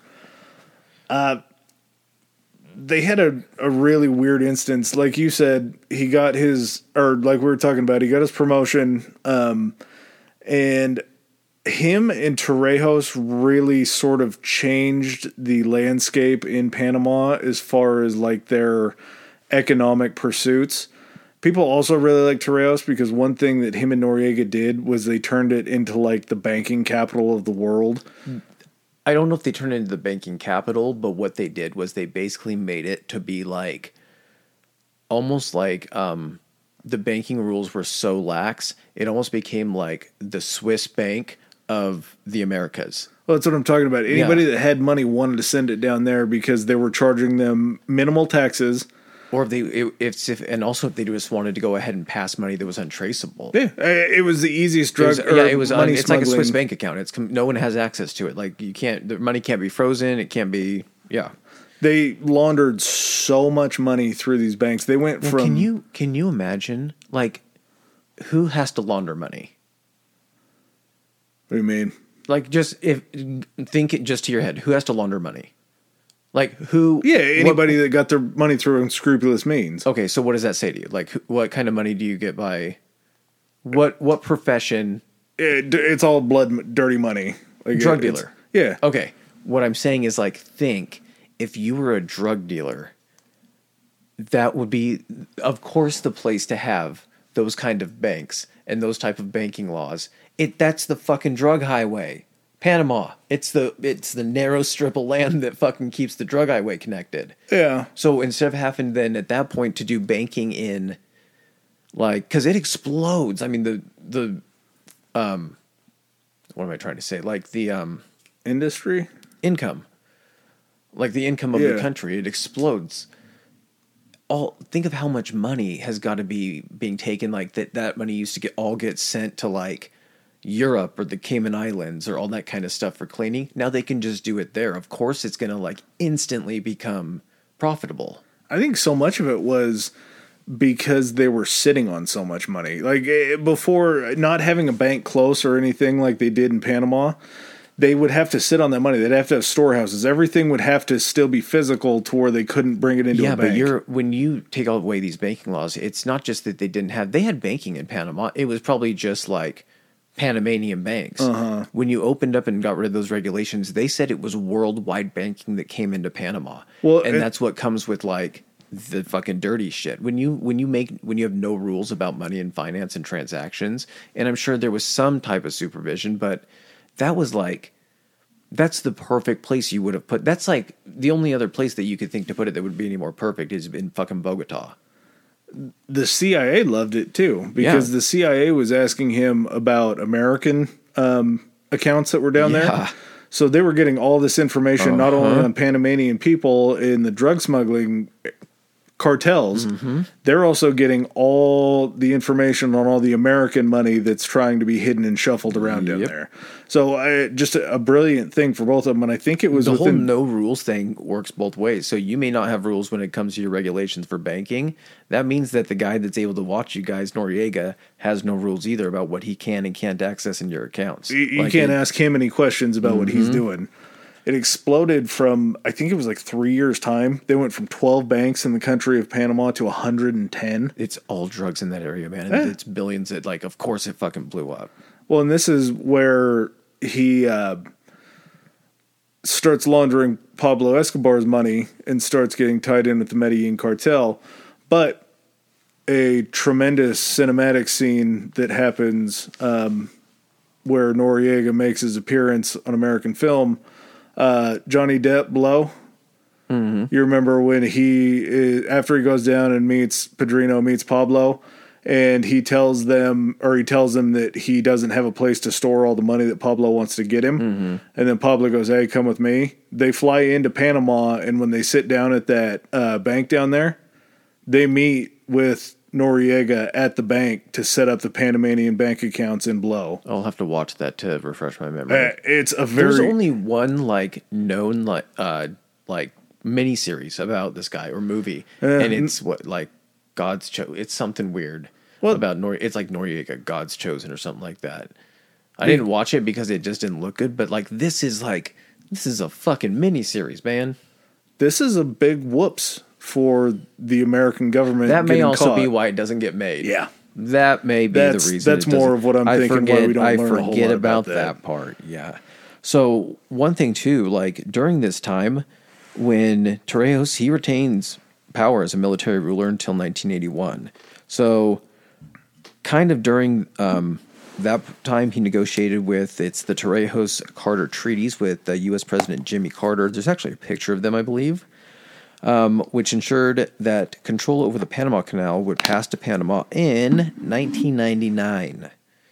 December thirty first, nineteen ninety nine. Yes, I think we actually talked about that in the Panama Canal episode. they turned it over right as the millennium Mm-hmm. changed. So, and they would, um, these treaties, as well as new labor code that included maternity leave, collective bargaining rights, and bonus pay, made Torrijos popular in the Pan- in Panama, despite the absence of demo- eh, I can't fucking read democratic elections. Basically, like Torrijos and Noriega, their relationship relied on each other. Tor- Torrijos' strength was in being like the front man. He was presentable. The people loved him. He was like a hero. He didn't have the fucking pineapple face, and he wasn't also. I don't think he raped a bunch of sex workers. I don't know. He That might they have. knew about. Yes, that we know about. Still could have done it. I'm not sure. You know So- where all that love from uh, Carter and Torrijos came about, right? About the the Shah that they hid for the Americans. Oh yeah, that's right. Yeah. So the exiled Shah of Iran um, came over to America, Mm-hmm. and in response to that, the Iranians rushed the American embassy, and I think they took like fifty ish people hostage. Yeah, and so they were like, "Hey, quit holding the fucking Shah, and we'll let your people go." And But they couldn't return the Shah to Iran Yeah. because as soon as he goes over there, his head gets cut and they couldn't return them to a U.S. ally. At this time, it's weird because like Noriega's working for the CIA, but on the actual just like political stage, like worldwide stage, Panama and America are like they're not friends. no. I don't know if they're full blown hot enemies, but we don't like some of the stuff they're doing because they're so close to the whole communism shit and like They have a military dictatorship. Exactly. And then, but in reality, they're really useful to the CIA. And so we're are friendly, which comes to the Treos Carter stuff and all. But like, so basically, what we have to do with the Shah is we're like, well, we can't send him to an ally because then that looks like we're helping him. So we arrange for it that he goes to our buddy Noriega and goes to Panama. It was So it does. It looks like it looks like it's just the Shah doing this. Because why would we send him to like an like arrange that he? So he's able to go and take refuge, and what do they end up? What does he do? He drives the Shah around or flies him. uh, he flies him around Panama, pointing out any house and just telling him, he goes, "You want that? That's yours." Whether there's people living in it or not. I not. know. He's like just point one out, and he Yeah. finally he's like, "This is," a, and he finally picks one for me. He's like, they're driving over like this island community, and The this wealthier part of Yes, Panama. and he's like, "What about this one? This one's going to be good for you, really good for you." And so he ends up basically getting the family out of there. I don't know what the fuck happens to him. Sets him up, charges him like ten thousand dollars or something like that a month for rent for these little shacks for the guards that he's also paying for. He makes the Shah pay for it. and then he also sends a bill to the CIA Yep. for it. Double double drop on the check. And so then he writes off part of it, like that he he's paying for it with government funds, or that like the Shah is paying for, it, but he keeps the American funds. So he's just getting he made twelve million dollars. Yeah, off just that. Iran. And this was all he was appointed to watch over the Shah by Torrijos because this had to be like a formal like we're sending him down Mm-hmm. here from Carter to Torrijos and all that. Torrijos is the one that puts him in charge, which I again I, I just I really feel like Torrijos may have known the CIA connection to kind of put that all together to be like or maybe the US asked for him to be under Noriega's watch but there had to have been some kind of communication there to to make that relationship a little bit more known. It was. I mean, the whole thing is, is like Torrijos and Noriega, with what I was saying, with it being kind of like symbiotic. So basically, Torrijos needed Noriega, Noriega needed Torrijos. Noriega at this point, I don't know if he had the capability. I think he ends up finding it, or no, he doesn't really find it, like because he doesn't have it. But he needs a guy like Torrijos to be the front man, where he does everything behind the scenes. He's a shadow ruler. Yes, he's he's basically the guy whispering behind the throne. If you're familiar with Lord of the Rings at all, he's the Grima Wormtongue when King Theoden is all like decrepit and shit. And if you're not familiar, he's the uh, guy behind the curtain in The Wizard of Oz. That yes. So basically, Noriega provides intelligence to Torrijos. He makes the decisions or goes with what you know Noriega is suggesting, and basically, like Noriega would carry out these like covert operations. A lot of them were critical to Torrijos successfully negotiating the release of the Panama Canal from the U.S. So that makes him, like you said, even more popular. So he owes more to Noriega. Um, yeah, I mean, just in that brief amount of time, they changed so much. Like like you were saying, negotiated for the release of the Panama Canal. Of course, it wasn't then; it was going to be in '99. But still, the fact that that existed um, saw the huge number of expansion for like international business activity with all the banking.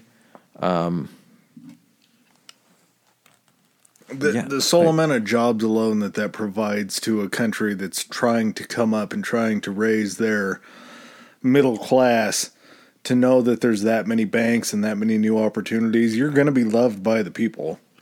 Yeah, like what do you think? What what's the biggest thing that like if an administration in our company um, accomplishes is the biggest thing? Bringing jobs. Yeah. employment. That's like that's what always gets hammered the unemployment rate and how many high paying jobs are you creating that kind of shit. So the fact that it's like we're creating jobs, we're bringing in money, that's going to make you popular with anybody. No one hates money. Yeah, you do some shady shit, but it's not Torrijos, it's it's Noriega doing the shady shit. Well, Torrijos has like a weird, not necessarily a face turn at this point, but he kind of falls out of love with being the leader. Like he, money sort of becomes something where he's just like, eh, I have enough money, I don't need any more. He stops cheating on his wife and supposedly falls back in love with her, which is nice, nice sentiment, nice thought. Uh, this all leads to a Oh, the beautiful tale of dictatorship. yeah. The silver lining. Well, it it leads to a very unfortunate plane crash in which Torrijos is involved in. That, excuse me, highly speculated. Um, may have just been an accident. He ran into the side of a mountain and it killed him. Uh, there's some talk that the CIA may have still wanted him out, and that was how they took care of him. Maybe this was Noriega making his first play for power for the full on dictatorship. Maybe it was Noriega seeing that he was turning soft and was going to kind of turn into somebody that Noriega didn't want to deal with. And here's the thing too. So there's a lot of speculation with that. At this point too, Nori Noriega still isn't the number two. It always kind of is weird. Like it, Torrijos needs Noriega, Noriega needs Torrijos, but he always kind of keeps him a little bit of a buffer between them, because as soon as Torrijos is dead, you have uh, Colonel Ruben per- what is it? It's Ruben Paredes. Paredes, and then Colonel Contreras that are kind of in play here for the for the dictatorship essentially of Panama. I murdered the spelling of Contreras so bad. I figured it, I had And I got can see it- Contreras I better than I got Paredes. too. That's a bad fuck up. So when this goes down, how is it that um, Manuel ends up on top? they I don't know if this was it had to have been a collaborative effort, but everybody just wasn't on the same playing field because Paredes and Contreras both wanted power, um, and Manuel obviously wanted power, being third and third in line. Basically, these two guys were two higher up generals than he was, I believe. That's what I'm saying. Is like he never made. It's almost like he had he he had to keep Noriega close.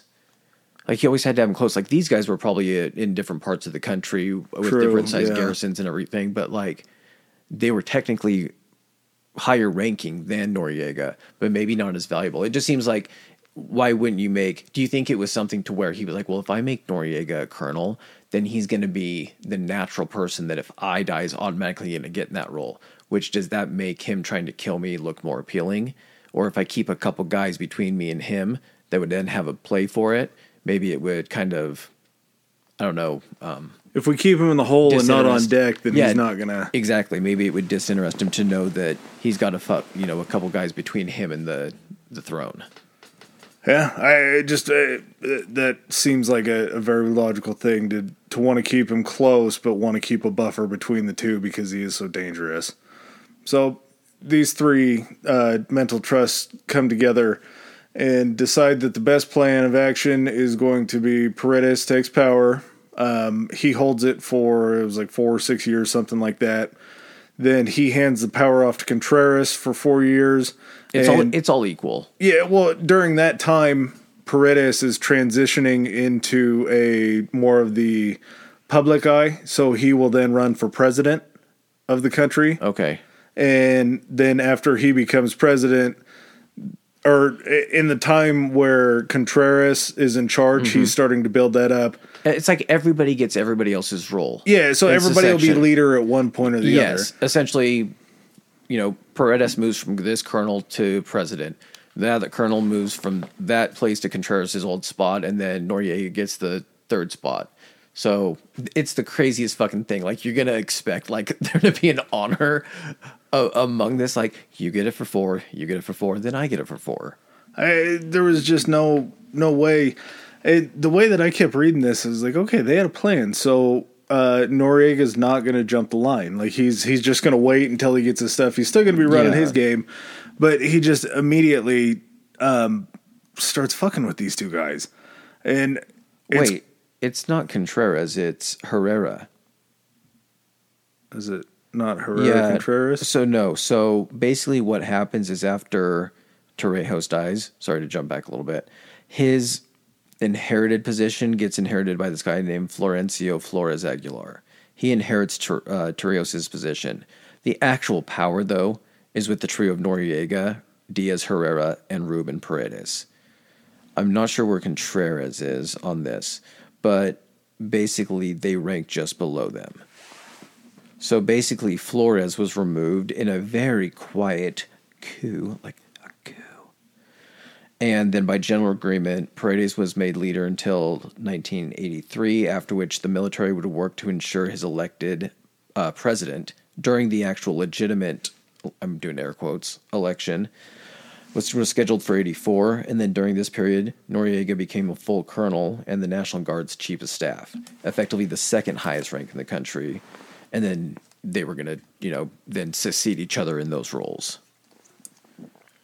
And at that point, once he became the chief of staff of the military, that's when Noriega reformed it from the National Guard into the dun dun dun Panama Defense Force, PDF. Doesn't That's where that used to. came from. Huh? I I kept hearing PDF and I couldn't figure out how they transitioned. That's what it stood for, Panama Defense Force. Oh, and he was able to expand it and modernize it with the financial assistance of the United States. I, they played such big roles in all of this, and hey, guy, we know there's been a lot of like shifting down there, a lot of different people in power. So, how's about this? We give you a whole bunch of money and you get a whole bunch more guys.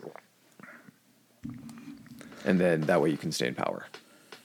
and he still uh, he never really wanted the spotlight till he finally takes it because after he's in that position, um, he ends up installing a guy who was the president of one of the banks in Panama, Nicholas Barletta, and he was running against another anti-military, um, another anti-military uh, presidential candidate because Arias comes back. And Arias comes back from Miami to He still has support in the country. Oh yeah, Yeah. he's he's still loved, and I'm sure they probably thought that he got a little bit of a raw deal. So when the election comes between Barletta and Arias, it becomes very clear very quickly that Barletta is just going to get smoked. Um, there's a ton of protesters. I guess the way that they have it set up is there's like a big reader board or something down in the town square, and they're actually showing the vote counts and they're seeing that Barletta is getting smoked. And as Barletta is getting smoked, um, Manuel goes ahead and steps in, and they start firing shots in the square. And there were 40 people injured, and I believe there was one that was killed. And as they take them out, Noriega tells them to start boosting up Barletta's votes ends up completely swaying the election and taking taking the position for Barletta. He's he's essentially the de facto ruler. Yeah. It, Barlett is the, a puppet. He's a puppet ruler. Well, and he- he's going to do everything that Noriega wants Oh, he doesn't do. make any decisions. I No. don't think this guy makes any decisions without Noriega making the decisions for him. He just he needed a fall guy kind of. That was sort of his move was just to make sure that he had a fall guy. And uh, just so many weird things that go on. Um, eh, there's another guy that his name's Hugo. He was a doctor. He was a military doctor, I believe. Yeah, he sounds like a he's like warrior angel. Yeah, just, in the battle. They said he could like you know a guy with like a stethoscope in one hand and like a fucking AK forty seven in the other. Like he was a a Panamanian hero kind of. Hey, just a, a really great dude. He starts challenging and speaking up against Noriega and Yeah. kind of shining a light Hugo on Spadafora. Hugo Spadafora. Spadafora, he was a physician and political activist. He had clashed with Noriega when they were both members of Torrijos' government, actually.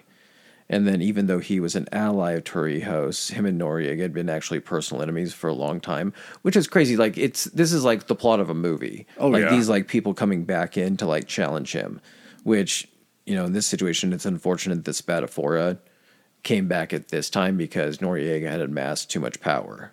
Well, and Spadafora was up in Miami drawing up, uh, basically helping the American government start to file charges against Noriega for the gun smuggling. The other part of the government that didn't wasn't working with Noriega. Yeah, and the CIA Yeah. keeps telling them like, no, like you're not going to charge like filing up yeah they're filing charges with the justice department about noriega for i think it was tax it was tax shit in miami because of like drug smuggling and that and kind of stuff uh, weapons smuggling because Yeah.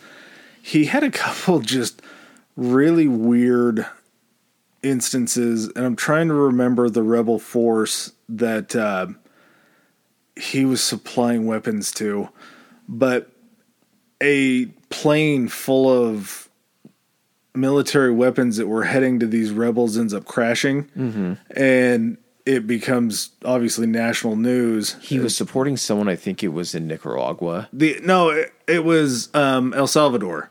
yes and but he wasn't supposed to be supporting them No, like, he was the- supporting the rebels to try to oust that president. Yes, but like he ended up like he was either like double dealing or like double dipping or something, and was sending like arms that the Americans sent or funds that they sent to support the their side. He was then sending that shit to the other side who was paying him. And then Yeah, when so, one of these yeah, planes, yeah, when just- one of these planes got shot down, they found out about it, and America was like, "Hey, knock it off! Don't Hey- do that again." and that was all it was. Was hey, knock it off. Yeah, So he's not getting any pushback from the Americans. But Spadafora has come onto his radar as somebody who is he has a lot of local support. It's someone that could challenge him enough to where it would be like if they went at it like politically and everything, Spadafora could beat him, and then in that scenario, he would have no choice but to just completely like pretty much admit that yes, this is a dictatorship, and this is me being the dictator of the country. Yeah, Barletta is just my puppet. Mm-hmm. So Spadafora is enemy number one um, in Panama just because Noriega wants him rubbed out. He ends up coming back into the country and he's on a bus. The um, PDF goes ahead and stops the bus. He's traveling, yeah. So he was traveling into from Costa Rica into Panama. Yeah. Right right through fucking Noriega's stomping grounds. Uh, yeah, Noriega controls all the border crossings and everything like that. So obviously, uh, he's going to have a lookout for this guy. They pull him off the bus, and he meets a very, very sad ending. They pull him off the bus. They arrest him. There's all these witnesses of this happening. He he stands up, he says what his name is, who he like who he is, what he's doing there and where he's coming from and going. Basically just tries to provide a bunch of witnesses and details. And yeah, he's taken by a group of PDF officers or troops and yeah, it doesn't seem like it's very fun what occurred. rape, tortured, uh, just absolutely. They said that he was um, after everything that happened. Just a little gruesome detail. Uh, he was beheaded while he was still alive, and it may have been like the next day or a couple days later. They actually found his torso in a U.S. postal bag, which seems like a weird choice. And it had the units like designation carved into it. Yeah, Yeah, leave your fucking calling card. just Like- some some real sick shit that's going on, and I, I, it may have been a message because I think that's what a lot of the political opponents ended up when they would get captured. The guardsmen would carve their whatever their troop numbers mm-hmm. into the body, so it was kind of relatively well known. If you found that, it was a a military killing. Well, and because of that, and it was almost like Spadafora had come out openly and actively against Noriega, accusing him of, you know, being part of the drug smuggling trade and everything like that while he was in exile. So when he was coming back in, people knew that Noriega was was against him. So the prime suspect was already Noriega. Now you take into account that you can see that he has marks on him that he was murdered by the military. And all the witnesses on the bus And all- saw yeah. him being taken away. Exactly. So basically, what this does is this completely just like destroys Noriega's image, both within and outside Panama, and then basically creates like a crisis for the whole regime. So Barletta was actually in New York when Spadafora was murdered, and of course they're gonna if the president of was he yeah he was considered president Yeah. um, when the president of Panama is in New York, there's going to be some reporters and press around him. And when they find out that this guy who was accusing Noriega has been murdered with all of this stuff, they pretty much, I think they jump him on the spot. And so Barletta, while he's there, he announces his intention to appoint an independent commission to investigate the murder. And so basically, as soon as he gets back to Panama, he's forced to resign by the military, and he's replaced with the vice president, who's uh, Eric Arturo Delvalle. Well, Barletta really, I think, thought that Noriega didn't do it because when he comes back down and he finds out that that happened and he gets the results of the investigation, he ends up, after he's removed from power, he then goes up and helps the exact same prosecutors in Miami that are drawing up the um, the the warrant to arrest Noriega. He then helps them. So he turned and flipped on them too.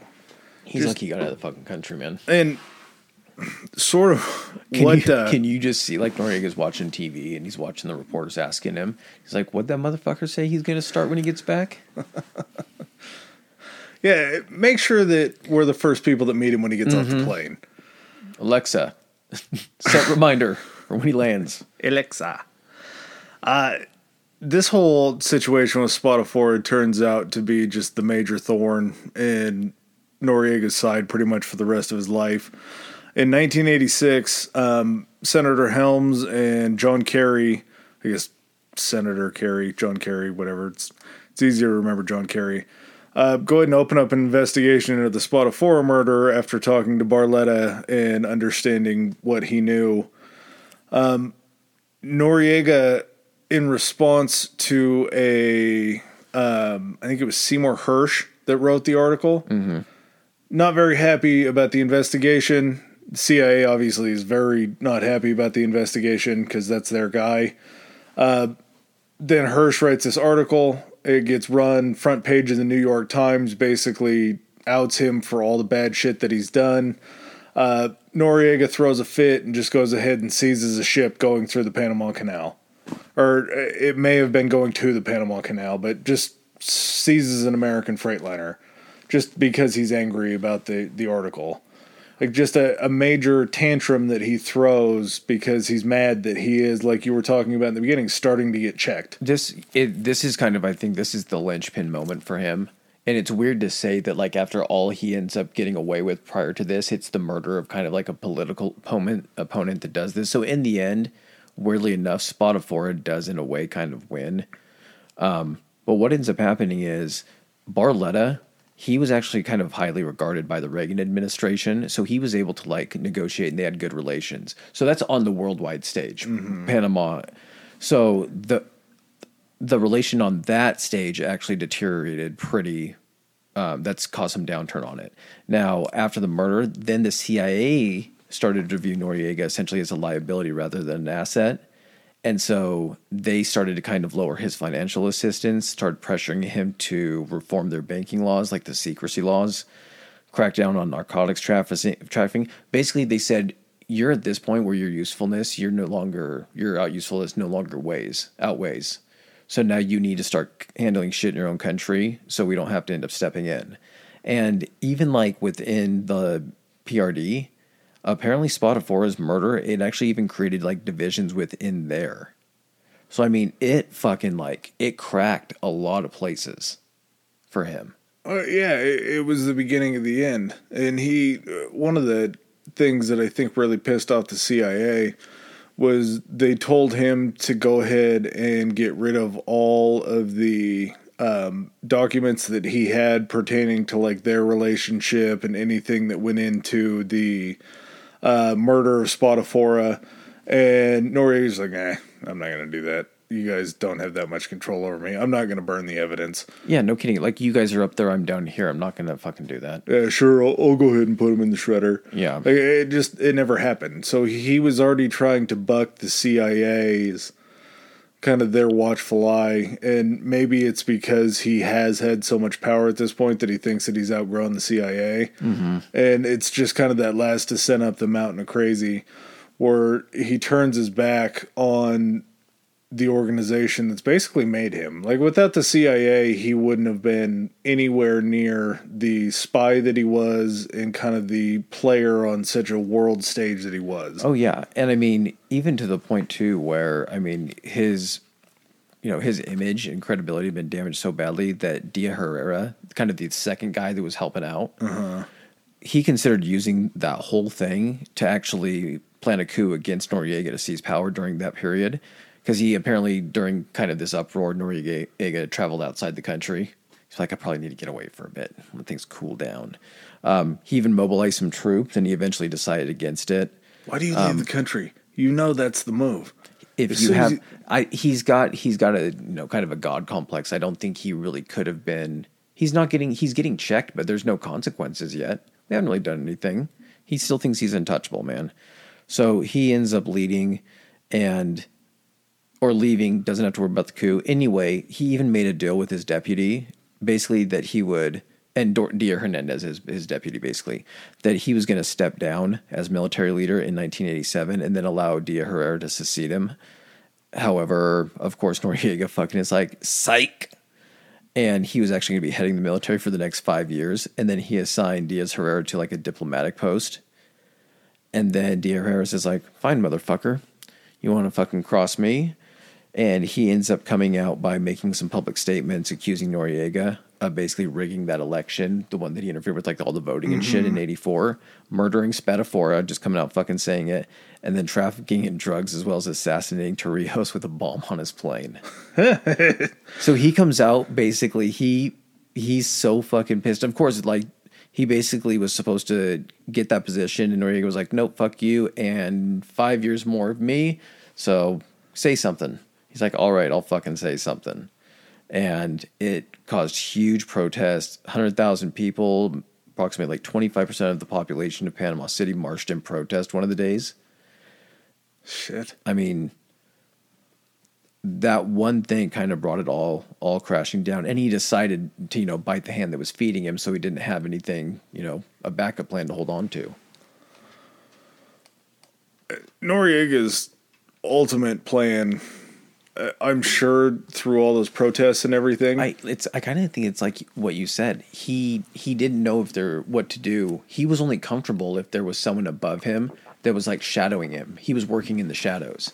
As soon as he had to be the guy, I mean, what I'm saying is like he wasn't like, oh, geez, I can't do this. But I think psychologically he couldn't handle that because I mean he was out fucking partying and going to like, you know, he had mistresses. He- Yeah. He, had all sorts of different things that were going on. Uh, December 15th, 1989, he plays the ultimate card of not knowing what to do when you have nobody to check you. He goes ahead and declares himself the maximum leader of Panama. And maximum leader. Yeah, I don't know who else he ran that name by, but he could have figured it out better. Uh, then goes ahead and suspends the Panamanian Constitution. So just declares himself like the overarching. again is you know history repeats itself got people trying to this guy actually had the unfortunate ability to do that Yeah. instead of just fucking fucking tweeting out that he was going to try to do it or we, it should have been done It just eh, it's so crazy to think that that's the move to to put yourself as the maximum leader and just be like, no, this whole Constitution thing we've been going on for however long Panama's been a country, we're just not going to do that think of the goddamn robe big old fucking ml on it max leader design yourself a fucking logo that just completely burned the bridge between the U.S. and uh, Noriega. Noriega flew too close to the sun, and he realizes that the U.S. is going to be coming for him. So he makes sure that all his forces are on high alert. And one night, I don't think I have that memorized as where it was, but there were four Marines that were traveling by car. Um, they get blocked in by soldiers, and It was he was hiding out somewhere nearby, I think. He had started to kind of hide out a little bit and it was literally them going down the wrong street. It was just chance a chance meeting. So he was hiding somewhere. It wasn't like they drove like and were driving into like a house or anything like that. He of course like would take over like a block of the town. So these Marines were coming through and it got to the point where like they got to the front of the line there were no more cars ahead of them and like tensions were getting fucking high and the marine driving just punched it to try to get like through to get to safety and they shot at the back of the car and they hit the guy in the back seat and they shot wounded him didn't know where hospital was and by the time they got him to somebody he had died a couple minutes later just an absolute crazy turn of events. And the car behind them, unfortunately for them, was an American couple that was older. oh yeah they got fucking dragged out of their car and And then questioned as to what they knew about the Marines. the guy got fucking the shit beat out of him they were kicking him in the fucking dick and the balls and like It- fucking that, just abusing the shit out of him and everything that was a weird thing that kept popping up in the Yeah. research was that they would kick him in the groin. Yeah. that's that's kind of a crazy. that's, that's old school yeah, it is old school. Then they also told him that if they didn't release the information, that they were going to rape his wife right in front of Yeah, him. Jesus. Which just very bad intentions. Somehow he convinces them that he actually didn't know about it. They end up getting released. Go immediately back to the Americans and tell them what happened. Mm-hmm. Tell them their treatment, what they saw happen to the Marines car, just everything that they knew about it, which led um, George the First, uh, King George the 1st Herbert Walker. George H.W. Yeah, George H. W. Yeah, because W is just, yeah, it's just W. W is our sweet dumb prince. Man. just reading his children's stories. God, you know it's gotten bad when you look back fondly on W. Because he was just like, he was, you know, he was just moronical. Somebody threw a fucking shoe at him. I know. He was like, he was moronical, but like, even like compared, like, he wasn't like, he didn't seem threatening. No.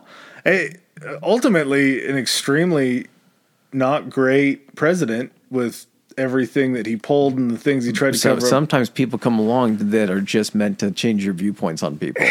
just but he just the lovable dumb idiot that he was was just such a great thing he also i think got a lot of love just because i think it was his first year that 9-11 happened mm-hmm. yeah it just God damn it. he got a lot of love for a lot of things and uh, ultimately i think that he's looked back on as somebody that i enjoy seeing but then i remember his record i'm like god damn it dude you shouldn't have done any of this stuff but uh, his dad, George Herbert Walker Bush, launched the largest military operation since Vietnam on foreign soil. He sent down, I think it was 20,000 soldiers. And uh, ultimately, before this invasion happens, um, Noriega gets word that the American forces outside the country are really starting to ramp up and they're about to start heading in. So Noriega scatters. He he runs. He's hiding in safe houses. He's trying to cover his own ass.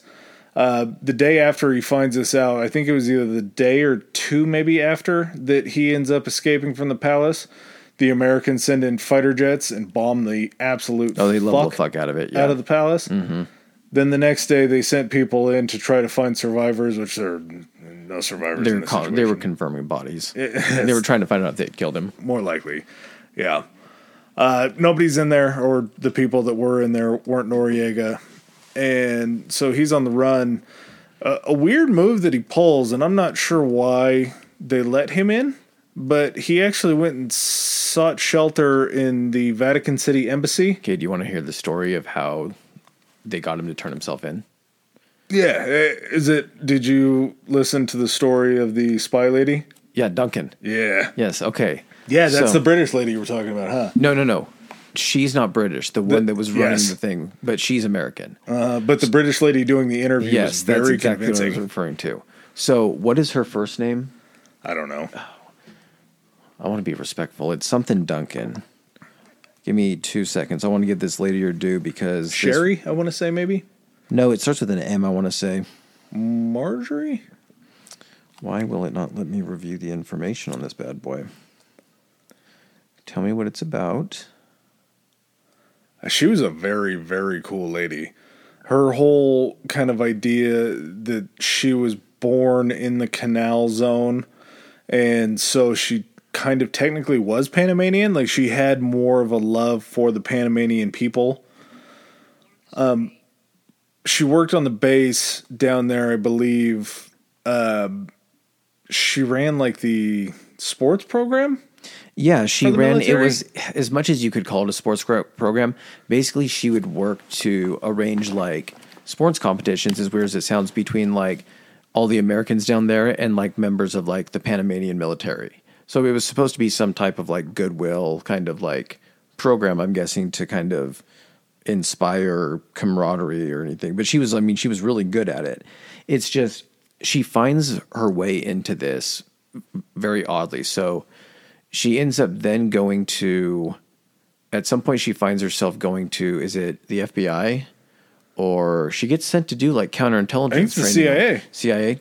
So she ends up going and learning to be kind of like an analyst, but I guess analyst in CIA terms doesn't mean what it really means like analyst means you have a whole bunch of like skills. Yeah, it's almost like you're trained to be a field agent, but they call you an analyst. Yes, I think that's kind of what it is. So she ends up getting um, when they know that there's going to be a plan to take Noriega out, they send her in and like a whole bunch of other specialized people. Their Martha. job, huh? Martha Duncan. Martha Duncan. Okay, so they send her as part of this team in, and their job is to essentially keep tabs and locate Noriega. So when they do the invasion, the easiest way to have a successful like invasion, just find the fucking head of the snake. If they can capture, if they could have captured Noriega through like a Black Ops mission, like a helicopter, they would rather do that and just get him out of there without any civilian casualties.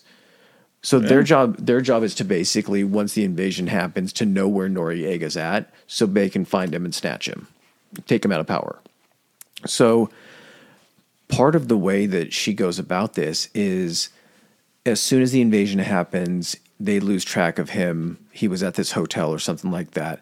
But she had been down there for a while gathering information from locals. She had kind of grown up around there. She knew who to talk to. She was really fluent. She was a natural. I mean, she there was no, you know, recognizing her what am I trying to say? Dialect. Yeah, like she- she could speak perfectly. She spoke Panamanian She was Spanish a she was a local as far as they were concerned. because she grew up in the canal zone. Yeah, she went to a hair and nail parlor just because one of Noriega's like top mistress went there. Women. And, and she knew that they like to talk. And I'm not saying this as a stereotype because this is exactly what happened. Uh, is apparently this woman, what was her name? It started with an M, didn't it? Okay, so Nor- one of Noriega's mistresses, I think her name was like Mia or Maya or something like that. And she, this um, special Duncan, she basically is like, there's something to this. I'm going to try to use this as a way to keep tabs on Noriega because he likes spending time with his mistress. And so she finds out information from her through like the hair salon and all this kind of stuff. And when it comes time for the invasion to happen, she's trying to track down Noriega. She's like, I know that the mistress can help with this. I know this could be a way we could try to find him. I know he's going to try to come to her at some point or something. She fucking just looks up the family's phone number in the fucking phone book.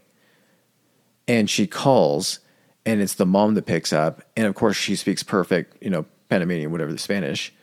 And basically is like the mom's name was something. She addresses the mother and asks if the daughter is there. The daughter answers the phone and she pretends to be this woman maria who works for Noriega, Noriega. and is checking on her to see how she's doing.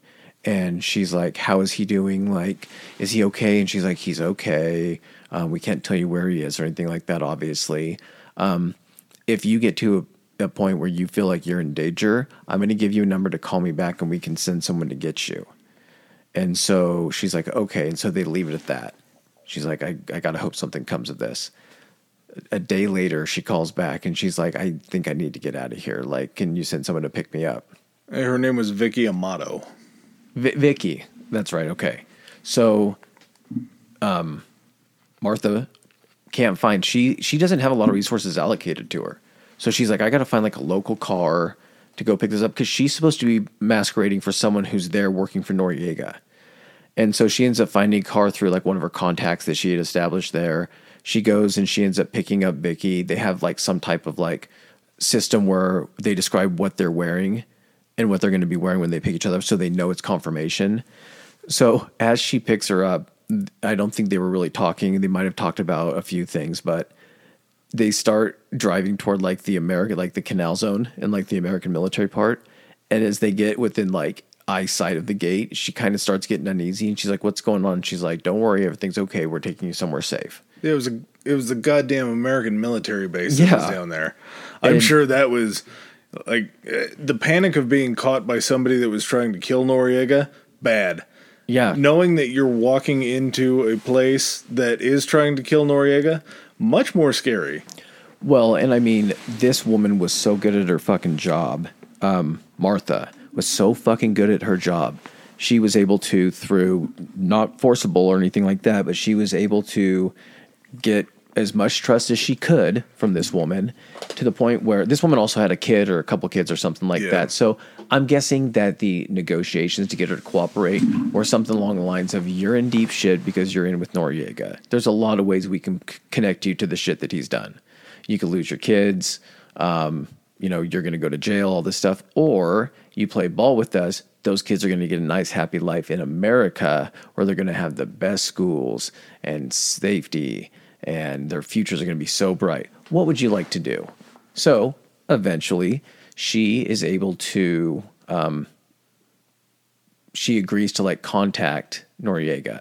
And this kind of goes into what you were saying. At this point, literally, I think it's a day after she initially got picked up.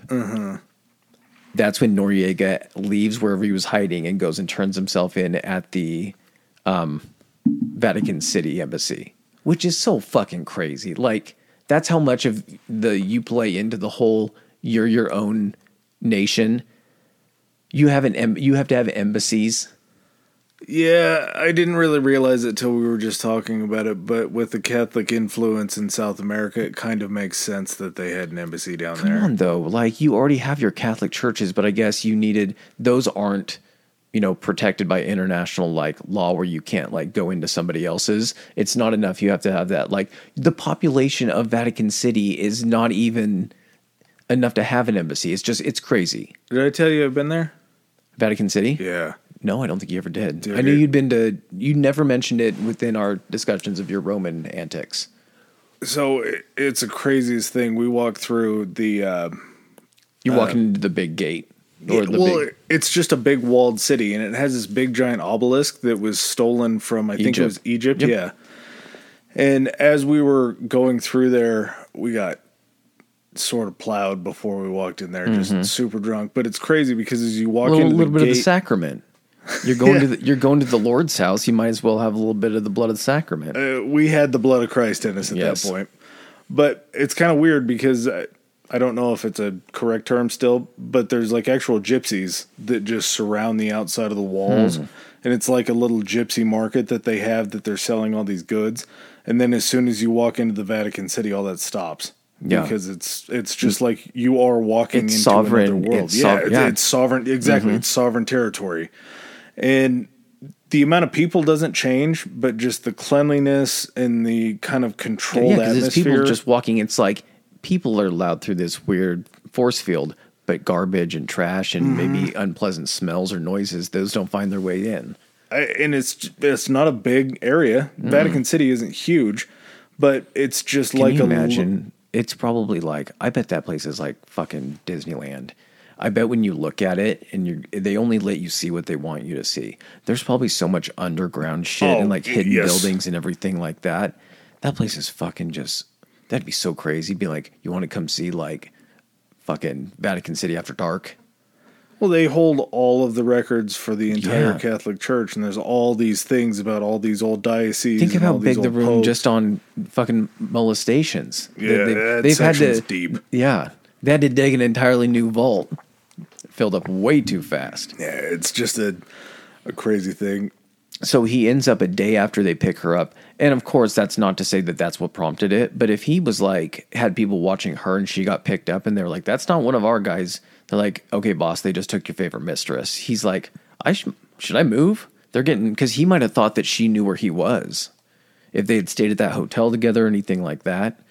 So they establish a communication line between Noriega and this office. It was called um, the Tube or the Canal, or I can't remember. yeah, yeah, the tube, I believe it was. Yeah, something up like in the mountains. It was in the mountains, but it was where the Americans had kind of their command uh, base set up, and they had a direct line. And so she would talk to Noriega, and through like gentle coaxing, basically like negotiated with him and said, "Listen, like." There's there's not a way out of this. It's only making it worse. But what if you were able to try to regain your honor or your decency or something like that? I think that's all bullshit that that got through to him. I think eventually the U.S. Marines and everyone that had surrounded, not only just like the U.S. troops that had surrounded that embassy that were fucking blasting like fucking Rock music. rock music. It was fucking like the Rolling Stones and like Van Halen and all this shit. Zeppelin in there. On yep, with on all these fucking huge speakers. It was psychological warfare. Then you had Panamanians who were against him banging shit the whole time pots. There was no, you know, reprieve from the sound.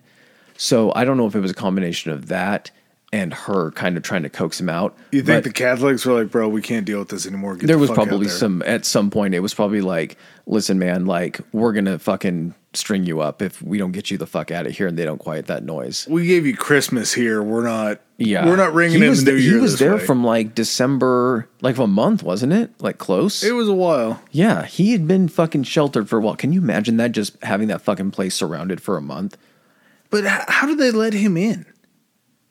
Uh i don't know it was, it was he catholic or i don't know man Even the Catholics, like, you kill all these people and you've done all these bad things, and we're gonna give know, you man. shelter. That's insane. they're hey man it's they're not clean either they're like i get i mean who are we to talk They're not, but that's a bad look for the Pope to go ahead and green after like a month. I, there was probably some pressure to get him out of there too but one of the weird things was he asked for. They convinced him like you should do it in your uniform, or he thought he. should I think she told him to do yeah, that. like that will help you maintain a sense of decency or honor. And so they fucking found his uniform and got it all pressed and cleaned for him, and then fucking delivered it. And he finally fucking walked out and was arrested by DEA agents. Uh, his whole saga is sort of mind bending, but the way that it comes to an end, like everybody's end in the South American kind of cartel leader history mm-hmm. usually ends in bloodshed. And I think it's for the better because we can sort of put it past us. They strung out Noriega for so long. He ended up, he lived I He- love it. I fucking love it. I love the fact that so we got him first and he was I love it when they get people on charges that you're like those are the fucking charges. Like it's so weird It's like like, you do so got- much evil shit and they're like well we technically can't prove beyond a shadow of reasonable doubt that he did the evil shit because there were other people but we can definitely prove he fucked up financially. yeah, Capone went to jail for tax evasion. Yeah, but Like- this guy also, I think it was also like drug trafficking and that kind of stuff that they could definitely tie to him Yeah, based on his relationship, also that they knew with the CIA. gun smuggling is what the Some of that evidence found its way into his hearings. They were probably like, someone just left a bunch of documents at our door. Weird. Well, and during this point, Noriega has sung on the CIA. He tried Yeah. to pull the card of, well, I was working for the CIA. Said that they had given him, I believe it was like ten million dollars. That he Everyone's said- like, we fucking know. Yeah, well- and then he comes out. Yeah. They actually, uh, the CIA has to actually Nuh-uh. come out and rebut it. They're like, no, uh we were only paying you this much, yeah, dude, man. I think it was like seventy three thousand like dollars that they You know what up it to. reminds me of? It fucking reminds me of a conversation like with Kelso, like when they're in the circle, Yeah. and they're saying something, and Hyde said something. To Kelsey's like, "Nuh, uh, nuh," uh, and then just completely like owns himself. Like we weren't paying you millions of dollars. We were only paying you like we paid you like a hundred thousand dollars tops. That was it the whole entire time. Yeah, that's you're like, ooh, that doesn't sound like you think it sounds. yeah, like you're still admitting. We're not concerned about the money at this point. No, you're still culpable. You still paid this man. And that I think is why we don't get so much Noriega inside of America is because there is that the Justice Department eye. at this point was like, yeah, yeah, we don't fucking care. Like, what what do you think that's gonna that you just embarrassed the CIA? We try to do that all the fucking time. Yeah, So he got sentenced forty years, or was it twenty? I believe it was 40 years in American prison. He served, I think it was 17 years. Yes. And so he then- got, and he was was he supposed to? There was something to where like, oh, this whole time. Also, if you would imagine, Panama also has rung him up on charges. Yeah, oh, yeah, But we're like, we charges ha- waiting. yeah, but like we have him, and then France is like, ho ho ho, we we we also would like him because apparently he had dr- smuggled some drugs in France and done some stuff in France too. So we were like, hmm, all right, we'll give him to France for a bit. So literally, like the day he's supposed to get out, he gets rearrested and um, extradited to France. They pulled off American cuffs and at the gate they slapped French cuffs on him and he was just off again. Yeah. Hey, where are you guys sending me? You don't worry about it, man. Someone will be there to meet you at the gate. Remember when you met that guy when he came into your country? There's gonna be someone waiting for you. Yeah. So the French take him, and he's only there for how long? Seven years. He's there for seven, and then they don't even like. Was it the 17 years when he was here? He was going to be released, right? And then we were like, oh, oh, shit, not so fast. The French actually have you on some other stuff. So I think there was a time where he thought he was going to get released. I don't think there was because uh, when that happens, they these other countries. I don't know why they want him so bad, but Well, I can see why Panama fucking wants yeah, him. oh yeah, Panama definitely wanted him back bad. But France throwing their request for extradition to extradite him back to France to prosecute him was just like them bugging the U.S. to let him go. So I'm sure they had already written up and drawn everything. Oh, It's they, like they had it waiting. Yeah. I think the only reason that we probably commuted it down to the 17 years was because we were like, let's get this fucker out of here. well, uh, yeah, he's not our problem anymore. We we, These we French got our pound of flesh. these French fuckers won't shut up about this dude. Just fucking send him packing. I think it's a lot like when you commit crimes in one state and then you com- get Hand him arrested a in Big another. Mac and put him on Air Wee Wee and fucking get him out of here. Yeah, they're probably like the French people are this annoying to us. I'm sure they're going to make his life a living hell. You're gonna love it. So then, after seven years, they're like, "Hey, we're sending you home," and he's like, "What? Fuck no!" So he gets sent back to Panama, and guess who's not happy to see him? Everyone Panama. in Panama. Panama. Ding, ding, ding, ding. Yeah. So he You think they up. played that when they were when they had him in the Vatican? They did. You think Oh, they played Panama? uh, hands down, they did. Han- I would guarantee. I will put money on it. That was like the first song they thought of doing. I will put money on it. But yeah, so he ends up getting taken back to Panama, and where I'm sure he goes into like I don't think it's a cushy place. No, but he's he- he's convicted in the years. murder. Yeah, he's convicted essentially. One of the things he's convicted of, and two other people in the murder of Spadafora. So not only does Spadafora get justice technically, I mean he doesn't. He probably would have preferred to have been alive, but um, he not only causes his the whole thing to collapse on him, but he does end up getting convicted of that. And to put a nice bow on a uh, an intriguing story, um, Noriega ended up dying in the exact same city that he was born in. So it kind of all comes full circle. He dies during a brain operation on a tumor. I'm sure getting surgery from a Panamanian I don't think he dies during the surgery. Yeah, Are you sure? I, I'm pretty sure that I read that he died on the table. I know he had surgery for it was for a tumor it, that ended up being benign. Benign is the good one, right? Yeah. Yeah. So he's actually he's moved from prison due to high blood pressure to a hospital in Panama City and a brain hemorrhage. So he's actually there for 4 days before being returned to the prison and then like 2 days later or no, hold on, sorry, March 21st, so like a month later a little bit more, he's been diagnosed with a brain tumor, later revealed to have been benign, so I'm guessing that might have been determined post like autopsy or something Could be. Um, but he was released from prison and placed under house arrest to prepare for surgery that would remove the tumor. On March 7th, he suffered a brain hemorrhage during surgery, which left him in critical condition in intensive care, and then he died on the 29th. So he actually died two days later, so not on the table. Suck it. Okay. Suck it. That works. I've waited fucking more than two hours to burn you on this shit. At least he died.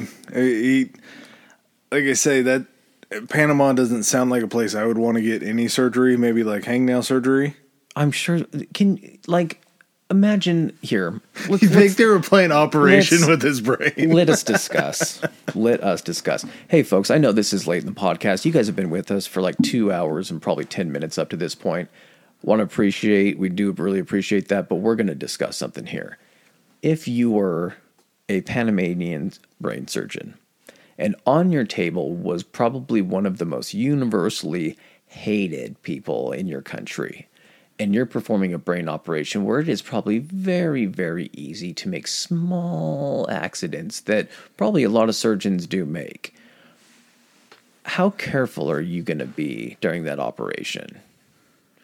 Because you're, you're playing pin the tail on the donkey. okay, do you think? Because I know there is, you know, it's the Hippocratic oath and everything like that.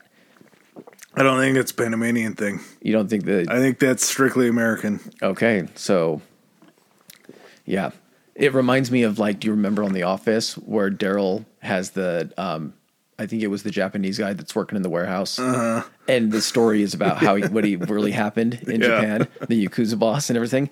I feel like that is there's some likelihood because guess what? It doesn't list the name of the surgeon, and you think that guy would probably be known.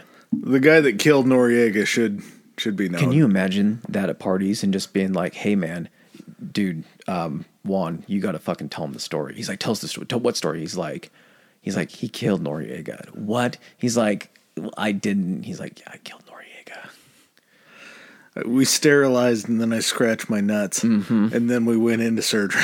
He's like, "Hey, listen, things you sweat. It was hot.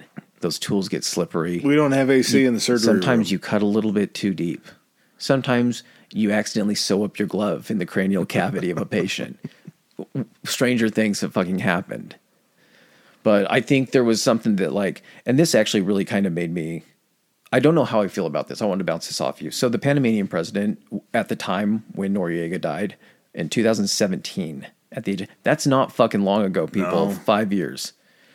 Um, he said the death of Manuel Noriega closes a chapter in our history. His daughters and his relatives deserve to bury him in peace.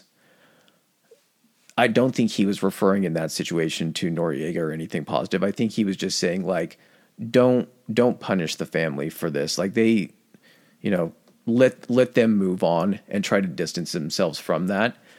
But it's just kind of like, who do you, who else would be like that? Like, I do we have someone like that in our country that would almost be like, it would be an announcement that it's uh, turning a page from a very dark time in our country. This is a it's a Nixon Ford speech. No, no, no. But like, n- when did Nixon die?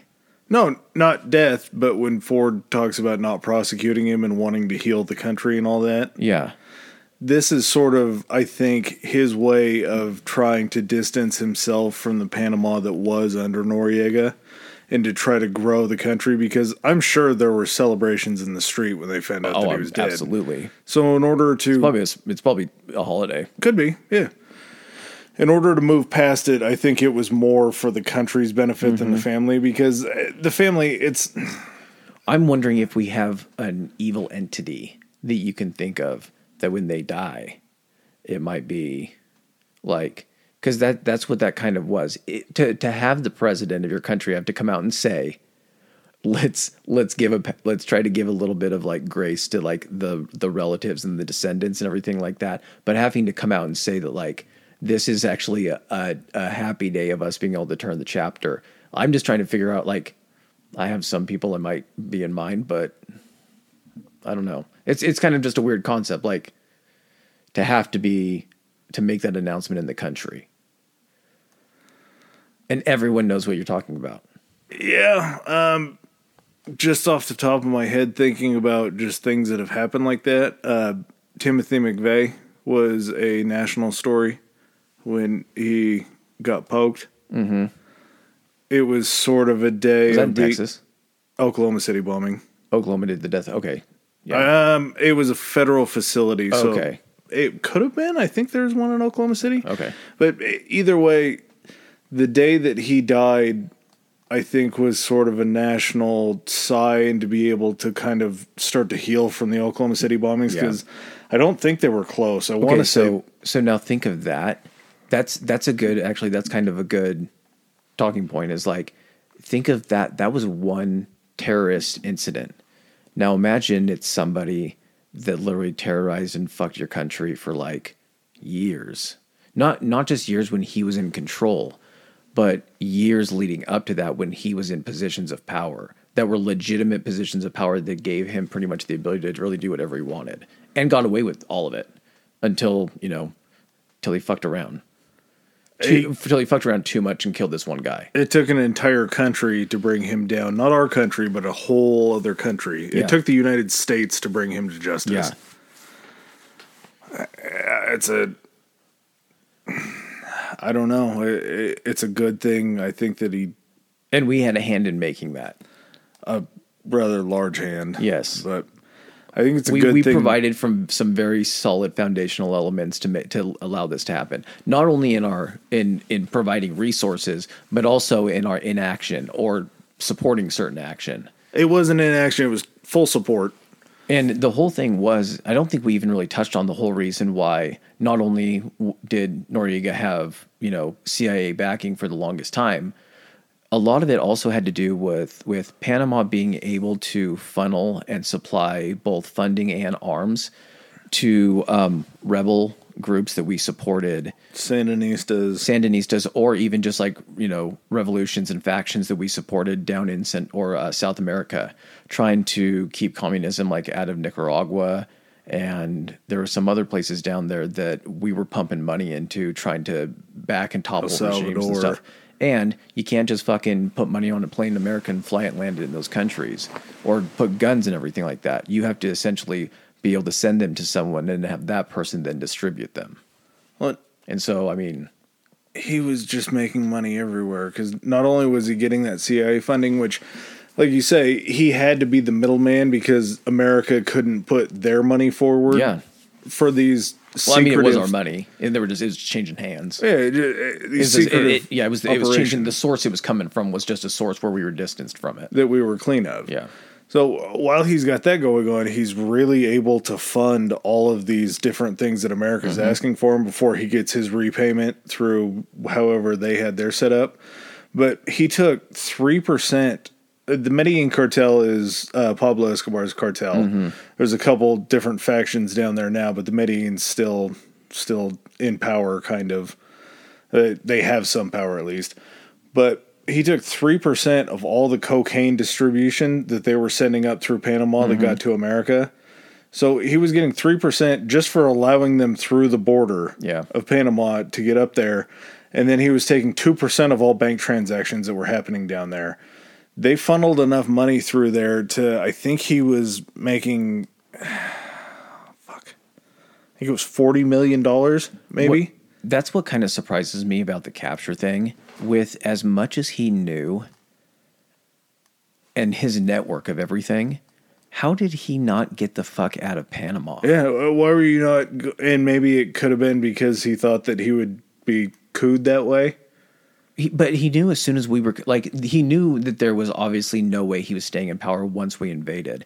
What I'm saying is that Why not go hang out with Pablo? I think it's because there were no there weren't any consequences up to that point and when there were consequences it wasn't like a slap on the wrist or like a firm spanking it was like nah you're fucking done and so I don't maybe he part of it was probably hubris he probably thought he didn't have to have a plan to get out because he was never going to have to leave but to not have a plan and you have I'm sure he had money all over the world Oh, yeah. or he could have gone down exactly like you're saying he could have gone down and hidden out in Colombia and probably lived like a fucking king but like his his downfall is just I think it's completely tied to his just god complex, his untouchable, just that untouchable demeanor. Which Yeah. I mean, He he had a. It was what does Mike Tyson say? Everybody has a plan until they get punched in the face. Yeah. he had a plan the whole entire time, and then when he got punched in the face by Americans coming down to Mm-hmm. get their their money back, basically, that was when he just just gotta have my money. He completely ran the opposite direction of any sort of intelligence. It was like he was smart up until the point he was checked, and then he just didn't have a plan. It was like he never thought about this. All right, man. Well, you got anything else? No, He's uh, he, this guy. When we are going to talk about a lot of different other topics, this guy's going to his name's going to come back up. So Yeah. we'll be able to kind of harken back to this episode. And um, yeah, And- other than that, I know we've been keeping you guys up or keeping you guys on for a while. So hopefully you learned something. this is literally just a stepping stone into South American cartels and other just super fun topics. That we'll your talk eyes like I know we've been doing this, but your eyes light like light up when you start. I, Pablo is uh, Pablo will be a special episode. All right, all right. Stay tuned for that, guys. Peace.